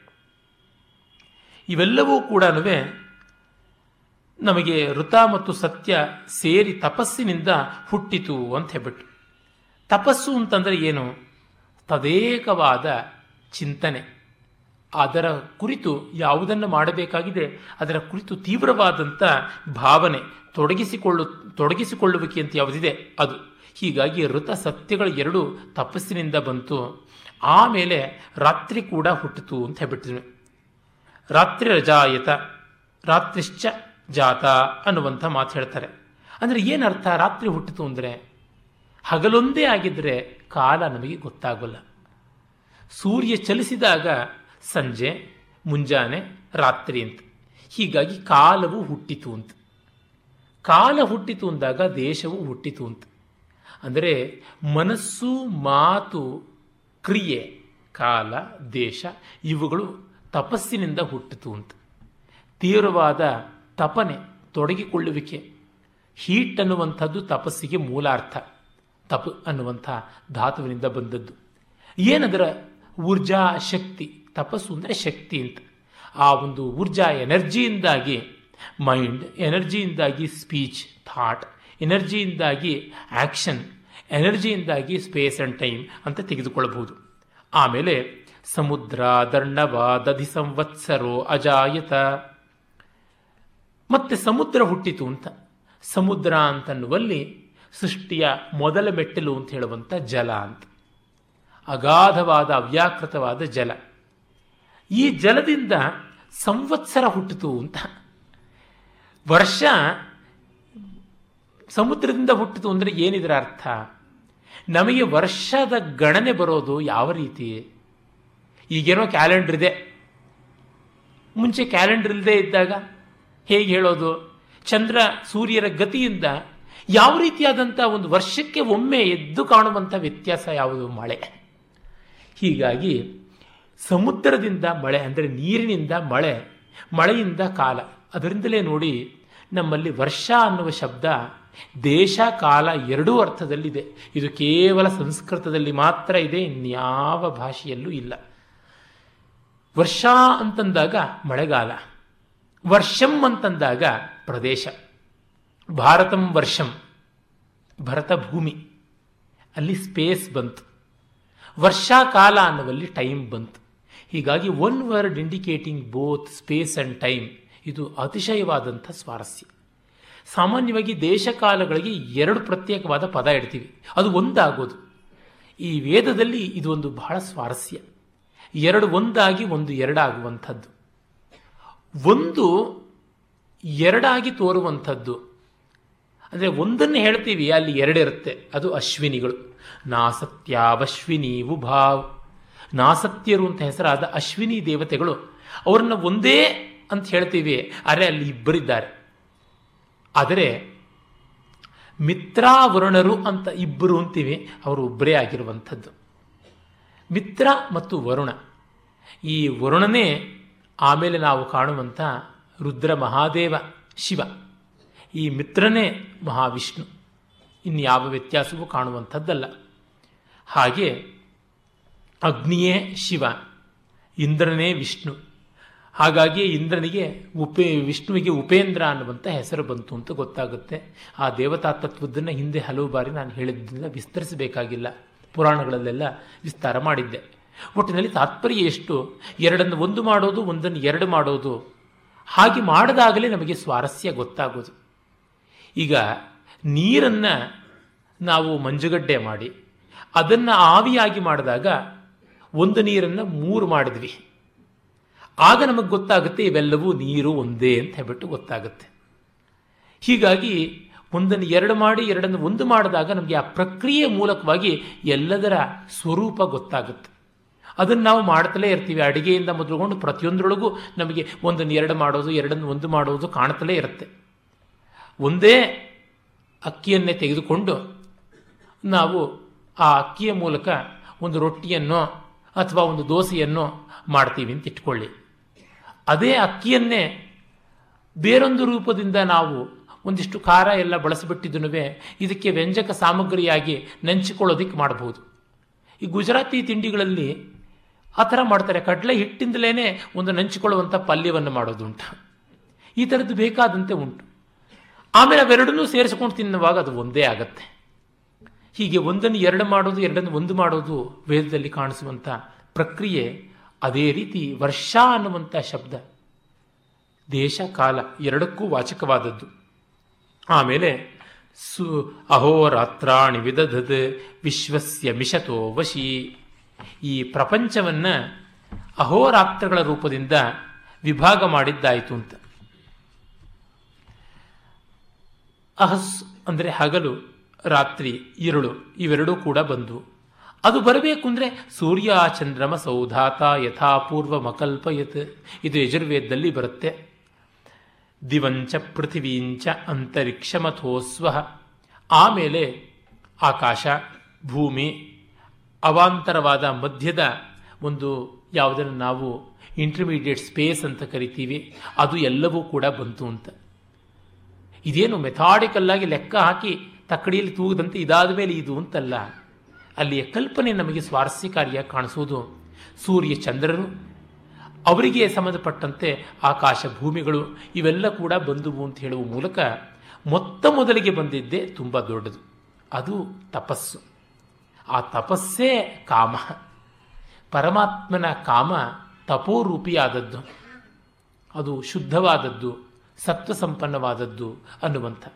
ಅಲ್ಲಿಂದ ಮನಸ್ಸು ವಾಕು ಇವೆಲ್ಲವೂ ಕೂಡ ಬಂದವು. ಮನಸ್ಸು ಅಂತರಿಂದ್ರಿಯ ವಾಕು ಬಹಿರಂತರಿಂದ್ರಿಯ ಅಂತ ನಿನ್ನೆ ದಿವಸವೇ ನಾವು ನೋಡಿದ್ವಿ. ಈ ಥರದ್ದಾಗತ್ತೆ. ಈ ಒಂದು ಮೂರೇ ಮೂರು ಮಂತ್ರಗಳಿರುವಂಥ ಒಂದು ಸ್ವಾರಸ್ಯಕಾರಿಯಾದ ಸೂಕ್ತವನ್ನು ನಾವು ಕಂಡ್ವಿ. ಅದಾದ ಮೇಲೆ ನಾವು ಮತ್ತೊಂದು ಪ್ರಸಿದ್ಧವಾದಂಥ ಸೂಕ್ತ ಯಾವುದು ಅಂತಂದರೆ ಪ್ರಜಾಪತಿಗಳಿಗೆ ವಿಶ್ವೇ ದೇವತೆಗಳಿಗೆ ವಿಶ್ವಕರ್ಮನಿಗೆ ಎಲ್ಲ ಸಂಬಂಧಪಟ್ಟಂಥದ್ದು. ಅದರ ಒಂದೆರಡು ಸ್ವಾರಸ್ಯವನ್ನು ನೋಡಿ ನಾಳೆ ದಿವಸ ಪುರುಷ ಸೂಕ್ತದ ಕಡೆಗೆ ಗಮನವನ್ನು ಹರಿಸಬಹುದು. ವಿಶ್ವಕರ್ಮ ಸೂಕ್ತ ಇದು ಯಜುರ್ವೇದದಲ್ಲಿ ಕೂಡ ಕಂಡುಬರುತ್ತದೆ ಇದರ ಛಾಯೆಗಳನ್ನು ಅಥರ್ವದಲ್ಲಿ ಕೂಡ ನೋಡಬಹುದು. ಯೈಮಾ ವಿಶ್ವ ಭುವನಾನಿ ಜುಹ್ವದೃಶಿರ್ಹೋತ ನ್ಯಸೀತತ್ ಪಿತಾನಃ ಸ ಆಶಿಷ ದ್ರವಿಡಮಿಚ್ಛಮಾನ ಪ್ರಥಮಚ್ಛದವರ ಆವಿವೇಶ. ಈ ವಿಶ್ವ ಜಗತ್ತು ಭೂತರಾಶಿಗಳು ಇವನ್ನೆಲ್ಲವನ್ನೂ ಕೂಡ ಯಾವ ವಿಶ್ವಕರ್ಮ ಮಾಡಿಬಿಟ್ಟು ತನ್ನೊಳಗೆ ತಾನು ಆಹುತಿ ರೂಪವಾಗಿ ಅರ್ಪಣೆ ಮಾಡಿಕೊಂಡು ಇದಾನೋ? ನೆಸೀದತ ಉನ್ನತ ಸ್ಥಾನದಲ್ಲಿದ್ದಾನೋ? ಅಂಥವನು ನಫ್ಪಿತ ನಮ್ಮ ತಂದೆಯಾಗಿದ್ದಾನೆ. ಅವನು ತನ್ನ ಆಶಿಷ, ಬಯಕೆಯಿಂದ ಧನ, ದ್ರವಿಣಂ ಎಲ್ಲವನ್ನು ಕೂಡ ನಮಗೆ ಕೊಡ್ತಾನೆ ಮತ್ತು ಎಲ್ಲೆಲ್ಲಿಯೂ ಅವನು ಕಾಣ್ತಾ ಇದ್ದಾನೆ ಅಂತ. ಇದು ಪುರುಷ ಸೂಕ್ತಕ್ಕೆ ಸಂವಾದಿಯಾಗಿ ಬರುತ್ತೆ. ತಾನು ಎಲ್ಲವನ್ನೂ ನಿರ್ಮಾಣ ಮಾಡಿ ಅದೆಲ್ಲವನ್ನು ತನ್ನೊಳಗೆ ಆಹುತಿ ಮಾಡಿಕೊಂಡ ಅಂತ. ಪರಮಾತ್ಮ ಪುರುಷ ತಾನು ಯಜ್ಞಕ್ಕೆ ಆಹುತಿಯಾದ ಅಂತ. ಆಮೇಲೆ ಈ ಜಗತ್ತೆಲ್ಲ ಬಂತು ಅಂತ. ಅಲ್ಲಿ ಸೃಷ್ಟಿಯನ್ನು ಹೇಳ್ತಾ ಇದ್ರೆ ಇಲ್ಲಿ ವಿಲಯವನ್ನು ಹೇಳ್ತಾ ಇರುವಂಥದ್ದಾಗಿದೆ. ಏನಿದು? ಯೈಮಾ ವಿಶ್ವ ಭುವನಾನಿ ಜುಹ್ವದ್ ಈ ಜಗತ್ತನ್ನೆಲ್ಲವನ್ನ ಹೋಮ ಮಾಡಿದ ಅಂತ. ಅಂದರೆ ವ್ಯಾಕೃತವನ್ನು ಅವ್ಯಾಕೃತ ಮಾಡ್ದ ಡಿಫೈನ್ಡನ್ನೆಲ್ಲ ಅನ್ಡಿಫೈನ್ಡ್ ಆಗಿ ಮಾಡ್ದ, ವಿಡ್ರಾ ಮಾಡಿಕೊಂಡ ಅಂತ. ಈ ವಿಶ್ವಕರ್ಮ ಸೂಕ್ತದಲ್ಲಿ ವಿಲಯದ ಕಥೆ ಕಾಣಿಸುತ್ತೆ. ಕುಮಾರವ್ಯಾಸ ಹೇಳ್ತಾನಲ್ಲ ವಿಶ್ವ ಸಮಿಧೆಯ ಬ್ರಹ್ಮಚಾರಿ ವಟು ಅಂತ. ವಿಶ್ವವನ್ನು ಒಂದು ಸಮಿತ್ತಿನ ಹಾಗೆ ಆಹುತಿ ಕೊಟ್ಟು ಮುಗಿಸಬಲ್ಲಂಥವನು ಅಂತ. ಮತ್ತೆ ಅವನು, ಕಿಂ ಸ್ವಿದಾಸೀತ್ ಅಧಿಷ್ಠಾನಮಾರಂಭಣಂ ಕಥಮತ್ವಿತ್ ಕಥಾಸೀತ್ ಯಥೋ ಭೂಮಿಂ ಜನಯನ್ ವಿಶ್ವಕರ್ಮ ವಿದ್ಯಾಮೌ. ವಿದ್ಯಾಮೌರ್ಣೋನ್ಮಹಿನ ವಿಶ್ವಚಕ್ಷಾ. ಯಾವ ಯತಃ ಅಂದರೆ ಯಾವ ಉಪಾದಾನ ಕಾರಣ ರಾ ಮೆಟೀರಿಯಲ್ನ ಮೂಲಕ ವಿಶ್ವಚಕ್ಷ ಅಂದರೆ ಸಕಲವನ್ನು ಕಾಣಬಲ್ಲಂಥ ವಿಶ್ವಕರ್ಮ ಈ ಭೂಮಿಯನ್ನು ಜನಯನ್ ಮಹಿನಾ ತನ್ನ ಮಹಾತ್ಮ್ಯದಿಂದ ಭೂಮಿಯನ್ನು ಉಂಟು ಮಾಡಿ ದ್ಯಾಮ್ ವ್ಯಾರ್ಣೋತ್ ಆಕಾಶವನ್ನು ಕೂಡ ನಿರ್ಮಾಣ ಮಾಡಿದನೋ. ಅಂಥವನ ಅಧಿಷ್ಠಾನ ಯಾವುದಿದೆ? ಅದಕ್ಕೆ ಕಿಂಸ್ವಿತ್ ಆಸೀತ್ ಆಧಾರ ಯಾವುದಾಗಿತ್ತು? ಅಂದರೆ ಸೃಷ್ಟಿಗೆ ಯಾವುದು ರಾ ಮೆಟೀರಿಯಲ್ ಅಂತ ಪ್ರಶ್ನೆ. ತನ್ನೊಳಗೆ ಸೆಳೆಕೊಂಡ್ಬಿಟ್ಟ ಸೆಳಕೊಂಡಂತ ಸೃಷ್ಟಿಗೆ ರಾ ಮೆಟೀರಿಯಲ್ ಯಾವುದಿತ್ತು? ಪ್ರಾಚೀನರು ತುಂಬ ಯೋಚನೆ ಮಾಡಿದ್ದಾರೆ ಕಾಣುವ ಜಗತ್ತಿನ ಹಿಂದೆ ಏನಿದೆ, ಇದು ಹೇಗೆ ಬಂತು ಅಂತ. ಈ ಕಾಸೇಷನ್ನ ಯೋಚನೆ ಮಾಡದೇ ಇರೋಕ್ಕೆ ಸಾಧ್ಯ ಇಲ್ಲ. ಆದರೆ ಬುದ್ಧ ಹೇಳ್ದ, ಇದರ ಬಗ್ಗೆ ತುಂಬ ತಲೆ ಕೆಡಿಸ್ಕೊಳ್ಬೇಡಿ ಅಂತ. ತುಂಬ ತಲೆ ಕೆಡಿಸ್ಕೊಂಡು ಬಿಟ್ರೆ ದಿಕ್ಕು ತಪ್ಪಿಬಿಡುತ್ತೆ, ಇದರ ಕಡೆಗೇನೆ ಹೊರಟೋಗ್ಬಿಡುತ್ತೆ, ಒಳಗೆ ತಿರುಗಬೇಕು ಅಂತ ಅನಿಸೋದೇನೇ ಇಲ್ಲ. ಸಾಯೋವರೆಗೂ ಸಾಮ ಮಾಡಿದ್ರೆ ಸಂಗ್ರಾಮ ಮಾಡೋದು ಯಾವಾಗ? ಹಾಗಾಗಿ ಎಲ್ಲಿಯೋ ಒಂದು ಕಡೆ ಅದನ್ನು ನಿಲ್ಲಿಸಿಕೊಳ್ಳಬೇಕಾಗುತ್ತೆ. ಸಾಕು ಅಂತ. ಇದೇ ಯಜುರ್ವೇದ ಬ್ರಾಹ್ಮಣದಲ್ಲಿ ಬಹಳ ಚೆನ್ನಾಗಿ ಬರುವಂತಹ ಕಥೆ ಭರದ್ವಾಜನದು. ಅವನಿಗೆ ಆಯುಷ್ಯ ಇದ್ದಷ್ಟು ವೇದಾಭ್ಯಾಸ ಮಾಡಿದ. ಇನ್ನೇನು ಮುಗಿಯುತ್ತೆ ಅಂದಾಗ ತಪಸ್ಸು ಮಾಡಿ ಇಂದ್ರನಿಂದ ವರ ಪಡ್ಕೊಂಡ. ಒಂದು ನಾನ್ನೂರು ವರ್ಷಗಳ ಕಾಲ ಆಯುಷ್ಯನ ಬೆಳೆಸ್ಕೊಂಡ. ಮತ್ತೆ ತಿರ್ಗಾ ಮುಗಿದ ಮೇಲೆ ಇನ್ನೊಂದು ಬಾರಿ ತಪಸ್ಸು ಮಾಡಿದೆ. ಈಗ ಮೂರು ಬಾರಿ ಆಯಿತು. ಇಂದ್ರ ನೇರವಾಗಿ ಕರ್ಕೊಂಡು ಹೋಗಿ ನಾಲ್ಕು ಬೆಟ್ಟಗಳನ್ನು ತೋರಿಸ್ದ. ಕೆಲವು ಕಡೆ ಮೂರು ಬೆಟ್ಟಗಳು ಅಂತಲೂ ಬರುತ್ತೆ. ಅಲ್ಲಿಂದ ಮೂರು ಹಿಡಿ ಮಣ್ಣನ್ನು ತೆಗೆದು ಅವನ ಕೈಗೆ ಹಾಕಿ, ಇದು ನೀನು ಕಲಿತ ವೇದ. ಇದು ನೀನು ಉಳಿಸಿರುವಂಥದ್ದು. ಎಷ್ಟಾದರೂ ಆಗುವಂಥದ್ದಲ್ಲ, ಅನಂತ ಅವೈವೇದ ಅಂತ ಅಲ್ಲಿಯೇ ಬರುತ್ತೆ. ಹಾಗಾಗಿ ಕಲಿತದ್ದನ್ನು ಸಾರ್ಥಕ ಮಾಡೋಕ್ಕೋ ಸಾಕಾಗುತ್ತೆ ಅಂತ ಹೇಳಿಬಿಟ್ಟಿದ್ನು. Right honourable V S Srinivasa ಶಾಸ್ತ್ರಿಗಳಿಗೆ ಒಮ್ಮೆ ಡಿ ವಿ ಜಿಯವರು ಹೇಳಿದ್ರಂತೆ ನಿಮಗೆ ಕಾಲಕ್ಷೇಪಕ್ಕೆ ಬೇಕು ಅಂದರೆ ನಾನು ಒಳ್ಳೊಳ್ಳೆ ಪುಸ್ತಕ ಕೊಡ್ತೀನಿ ಅಂತ. ಸಾರ್, ಬೇಡ ಸಾರ್. ನನಗೆ ನಾನು ಹಳೆ ಮನುಷ್ಯ, ಹಳೆ ರಾಮಾಯಣ, ಹಳೆ ಶೇಕ್ಸ್ಪಿಯರ್ ಅಷ್ಟೇ ಸಾಕು ಅಂತಂದ್ರಂತೆ. ಆ ರೀತಿಯಲ್ಲಾಗುತ್ತೆ. ಎಷ್ಟೆಲ್ಲ ವೈವಿಧ್ಯ, ಎಷ್ಟೆಲ್ಲ ಮಾಡಿಕೊಳ್ಳೋಣ. ಎಲ್ಲಿಗೆ ಕೊನೆ? ಸಾರವತ್ತಾದನ್ನು ಎಲ್ಲಿಗೋ ನಿಲ್ಲಿಸಿಕೊಳ್ಬೇಕಲ್ವ ಅದು ಯಾವುದಾಗಿತ್ತು? ಈ ಪ್ರಶ್ನೆಗಳೆಲ್ಲ ಮಾಡಿಬಿಟ್ಟಿದ್ದಾರೆ. ಆ ಕಾರಣದಿಂದಲೇ ನಮ್ಮ ಪೂರ್ವಿಕರು ಫಂಡಮೆಂಟಲ್ಸ್ ಅಂತ ಯಾವುದಿದೆ? ಮಾನವನ, ಈ ಜಗತ್ತಿನ, ಮನಸ್ಸಿನ ಅಸ್ತಿತ್ವಕ್ಕೆ ಸಂಬಂಧಪಟ್ಟಂತೆ, ವರ್ತನೆಗೆ ಸಂಬಂಧಪಟ್ಟಂತೆ ಏನೆಲ್ಲ ಇದೆಯೋ ಅದು ಎಲ್ಲದರ ಬಗ್ಗೆಯೂ ಚಿಂತನೆ ಮಾಡಿದ್ದಾರೆ. ಅದು ಬಹಳ ದೊಡ್ಡದು. ನಾವು ಏನು ಮಾಡಬೇಕು? ಅದನ್ನು ತಿಳ್ಕೊಂಡ್ರೆ ಸಾಕಾಗುತ್ತಷ್ಟೇ ನಾವು ಹೊಸದಾಗಿ ಚಿಂತನೆ ಮಾಡಬೇಕಾಗಿಲ್ಲ. It is something like reinventing the wheel ಅಂದರೆ ಒಬ್ಬನಿಗೆ ಆಧ್ಯಾತ್ಮಿಕವಾಗಿ ಎಷ್ಟೆಲ್ಲ ಪ್ರಶ್ನೆ ಬರಬಹುದೋ ಅದೆಲ್ಲ ಪ್ರಶ್ನೆಗೂ ಉತ್ತರ ಕೊಟ್ಟಿದ್ದಾರೆ. ಆದಿಭೌತಿಕವಾಗಿ ಬರುವಂಥ ಎಲ್ಲ ಪ್ರಶ್ನೆಗೆ ಉತ್ತರ ಕೊಟ್ಟಿಲ್ಲ. ಕೊಡಲು ಸಾಧ್ಯ ಇಲ್ಲ, ಕೊಡಬೇಕಾಗೂ ಇಲ್ಲ. ಅಂದರೆ ಆದಿಭೌತಿಕ ಫಿಸಿಕಲ್ ಆದಂಥವು ಯಾವುದಿವೆ? ತರತರಾವರಿಯಾಗಿ ಬದಲಾವಣೆ ಆಗ್ತಾ ಇರ್ತವೆ. ಅವುಗಳಿಗೆಲ್ಲದಕ್ಕೂ ಉತ್ತರ ಕೊಡಕ್ಕೆ ಹೋದರೆ ಒಬ್ಬನಿಗೆ ತಿಳ್ಕೊಳ್ಳೋದಕ್ಕಾಗೋದಿಲ್ಲ. ಆದರೆ ಆಧ್ಯಾತ್ಮಿಕವಾದದ್ದು ಅಂತ ಏನಿದೆ ತನ್ನ ಜೀವ ಜೀವಾಳಕ್ಕೆ, ತನ್ನ ಅಸ್ತಿತ್ವಕ್ಕೆ ಸಂಬಂಧಪಟ್ಟದ್ದು. How to relate himself with the other things ಅದಕ್ಕೆ ಸಂಬಂಧಪಟ್ಟಂಥದ್ದು. ಆ ಒಂದು ಎಲ್ಲ ಪ್ರಶ್ನೆಗಳನ್ನು ಚರ್ಚೆ ಮಾಡಿದ್ದಾರೆ. ಹಾಗಾಗಿಯೇ ಈ ಹೊತ್ತು ನಾವು ದೊಡ್ಡ ದೊಡ್ಡ ವಿಚಾರವಾದಿಗಳು ಅಂತ ಏನು ಕೇಳ್ತೀವಿ? ಅವರುಗಳು ಚರ್ಚೆ ಮಾಡುವಂಥ ಎಲ್ಲ ಅಂಶಗಳು ಕೂಡ ಅದು ಕಮ್ಯುನಿಸಮ್ ಇರ್ಬೋದು ಕ್ಯಾಪಿಟಲಿಸಮ್ ಇರ್ಬೋದು. ಅಥವಾ ಇನ್ನು ಬೇರೆ ಬೇರೆ ಇಸಮ್ಗಳಿರಬಹುದು ಅವೆಲ್ಲವನ್ನೂ ಕೂಡ ನಮ್ಮ ಮೂಲಭೂತವಾದ ದರ್ಶನಶಾಸ್ತ್ರಗಳಲ್ಲಿ ಖ್ಯಾತಿ ಅನ್ನುವ ವಿಷಯ ಇದೆಯಲ್ಲ, ಒಂದು ವಸ್ತು ಹೇಗೆ ತನ್ನನ್ನು ತಾನು ತೋರ್ಪಡಿಸಿಕೊಳ್ಳುತ್ತದೆ ಅನ್ನುವ ಅಂಶ. ಸ್ವತಃ ಖ್ಯಾತಿ ಅನ್ಯತಾ ಖ್ಯಾತಿ ಅಸತ್ಖ್ಯಾತಿ ಅಖ್ಯಾತಿ ಸತ್ಖ್ಯಾತಿ ಅಂತೆಲ್ಲ ಬೇಕಾದಷ್ಟು ವಿಭಾಗಗಳಿವೆ. ಒಂದು ವಸ್ತು ತನ್ನಿಂದ ತಾನೇ ತೋರ್ಪಡಿಸಿಕೊಳ್ಳುತ್ತಾ, ಬೇರೊಂದರ ಮೂಲಕ ತನ್ನ ಅಸ್ತಿತ್ವವನ್ನು ತೋರ್ಪಡಿಸುತ್ತಾ ಅಥವಾ ವಸ್ತು ಇಲ್ಲದೆಯೇ ತೋರ್ಪಡಿಸ್ಕೊಳ್ತಾ ಇದೆಯಾ? ಅಥವಾ ಇದ್ದೂ ಇಲ್ಲದಂತೆ ತೋರ್ಪಡಿಸ್ಕೊಳ್ತಾ ಇದೆಯಾ? ಅಥವಾ ಏನೂ ಇಲ್ಲವೇ ಇಲ್ಲ ಅನ್ನೋದಷ್ಟೇನಾ?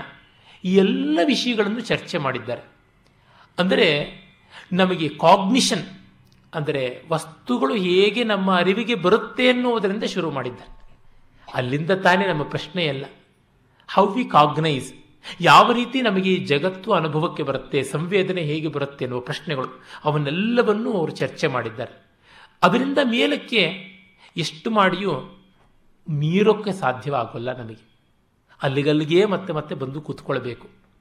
ಅದರಿಂದಲೇ ತುಂಬ ದೊಡ್ಡ ವಿದ್ವಾಂಸರುಗಳಿಗೆ ಈ ಕಾಲದ ಎಷ್ಟೋ ಚರ್ಚೆಗಳು ಅವುಗಳ ಮೂಲಭೂತ ಸ್ವರೂಪದಲ್ಲಿ ಕಾಣಿಸಿಕೊಂಡು ಬಿಟ್ಟು, ಅಯ್ಯೋ, ಇದರೊಳಗೆ ಅಂಥ ವೆರೈಟಿ ಇಲ್ಲಪ್ಪ ಸುಮ್ಮನೆ old wine in new bottle ಅಂತ ಮಾಡಿದ್ದು ಮಾಡಿದ್ದೇ ಮಾಡ್ತಾ ಇದ್ದಾರೆ ಅಂತ ಅನಿಸ್ಬಿಡುತ್ತೆ. ಒಂದು ಸ್ವಲ್ಪ ನೋಡಿದ ಮೇಲೆ ಗೋಚರವಾಗಿಬಿಡುತ್ತೆ. ಇದರೊಳಗೆ ಅಂಥ ಸ್ವಾರಸ್ಯ ಇಲ್ಲ ಅಂತ. ಆಸ್ವಾದ ಮಾಡೋದಕ್ಕೆ ಎಷ್ಟು ಬೇಕೋ ಅಷ್ಟು ಇಟ್ಕೊಂಡ್ರೆ ಸಾಕಾಗುತ್ತೆ. ನಾನೇ ನನ್ನ ಅನುಭವವನ್ನೇ ಕೊಟ್ಕೊಳ್ಳೋದಿದ್ರೆ ಶುರು ಮಾಡದೆ ಛಂದಸ್ಸುಗಳ ಬಗ್ಗೆ ತಿಳ್ಕೊಳ್ಳೋಣ ಅಂತ ಜಗತ್ತಿನ ಭಾಷೆಗಳ ಎಲ್ಲ ಛಂದಸ್ಸುಗಳನ್ನು ಜಾಲಾಡಿ ಆಯಿತು. ಸಂಸ್ಕೃತದ ಎಲ್ಲ ಸುಮಾರು ಆರುನೂರಕ್ಕೂ ಹೆಚ್ಚು ರೇಟೆಡ್ ಛಂದಸ್ಸುಗಳಿವೆ. ಅಲ್ಲದೇ ಇರತಕ್ಕಂಥವು ಲಕ್ಷಾಂತರ, ಕೋಟ್ಯಂತರ ಇವೆ. ಅವುಗಳದೆಲ್ಲ ನೋಡಿ ಕಡೆಗೆ ಕಾಳಿದಾಸಾದಿ ಮಹಾಕವಿಗಳು ಬಳಸಿದಂಥ ಒಂದು ಇಪ್ಪತ್ತು, ಹದಿನೈದು ಛಂದಸ್ಸುಗಳಿಗಿಂತ ಜಾಸ್ತಿ ಇಲ್ಲ, ಬೇಕಾಗಿಲ್ಲ ಅಂತ ಗೊತ್ತಾಯಿತು. ಇಷ್ಟು ಬೆಟ್ಟ ಆಗೋದು ಏನು ಹಿಡಿದಿದ್ದು ಇಲೀನಾ ಅಂತಂದರೆ, ಏನು ಮಾಡೋದು? ಇದು ಒಂದು ಕಡೆ ತಿಳ್ಕೊಂಡಾಯಿತು, ಇನ್ನು ಮಿಕ್ಕ ಕಡೆಯೂ ಇದೇ ರೀತಿಯಾಗಿರುತ್ತೆ ಅಂತ ಒಂದು ವಿವೇಕ ತಂದುಕೊಂಡದ್ದಾಯಿತು. ಎಲ್ಲ ಕಡೆಯಲ್ಲೂ ಅಷ್ಟೇ ಎಷ್ಟು ಬೇಕಾದರೂ ಶಬ್ದಗಳನ್ನು ಸೃಷ್ಟಿ ಮಾಡಬಹುದು ಬಳಸುವಂಥದ್ದು ಎಷ್ಟು?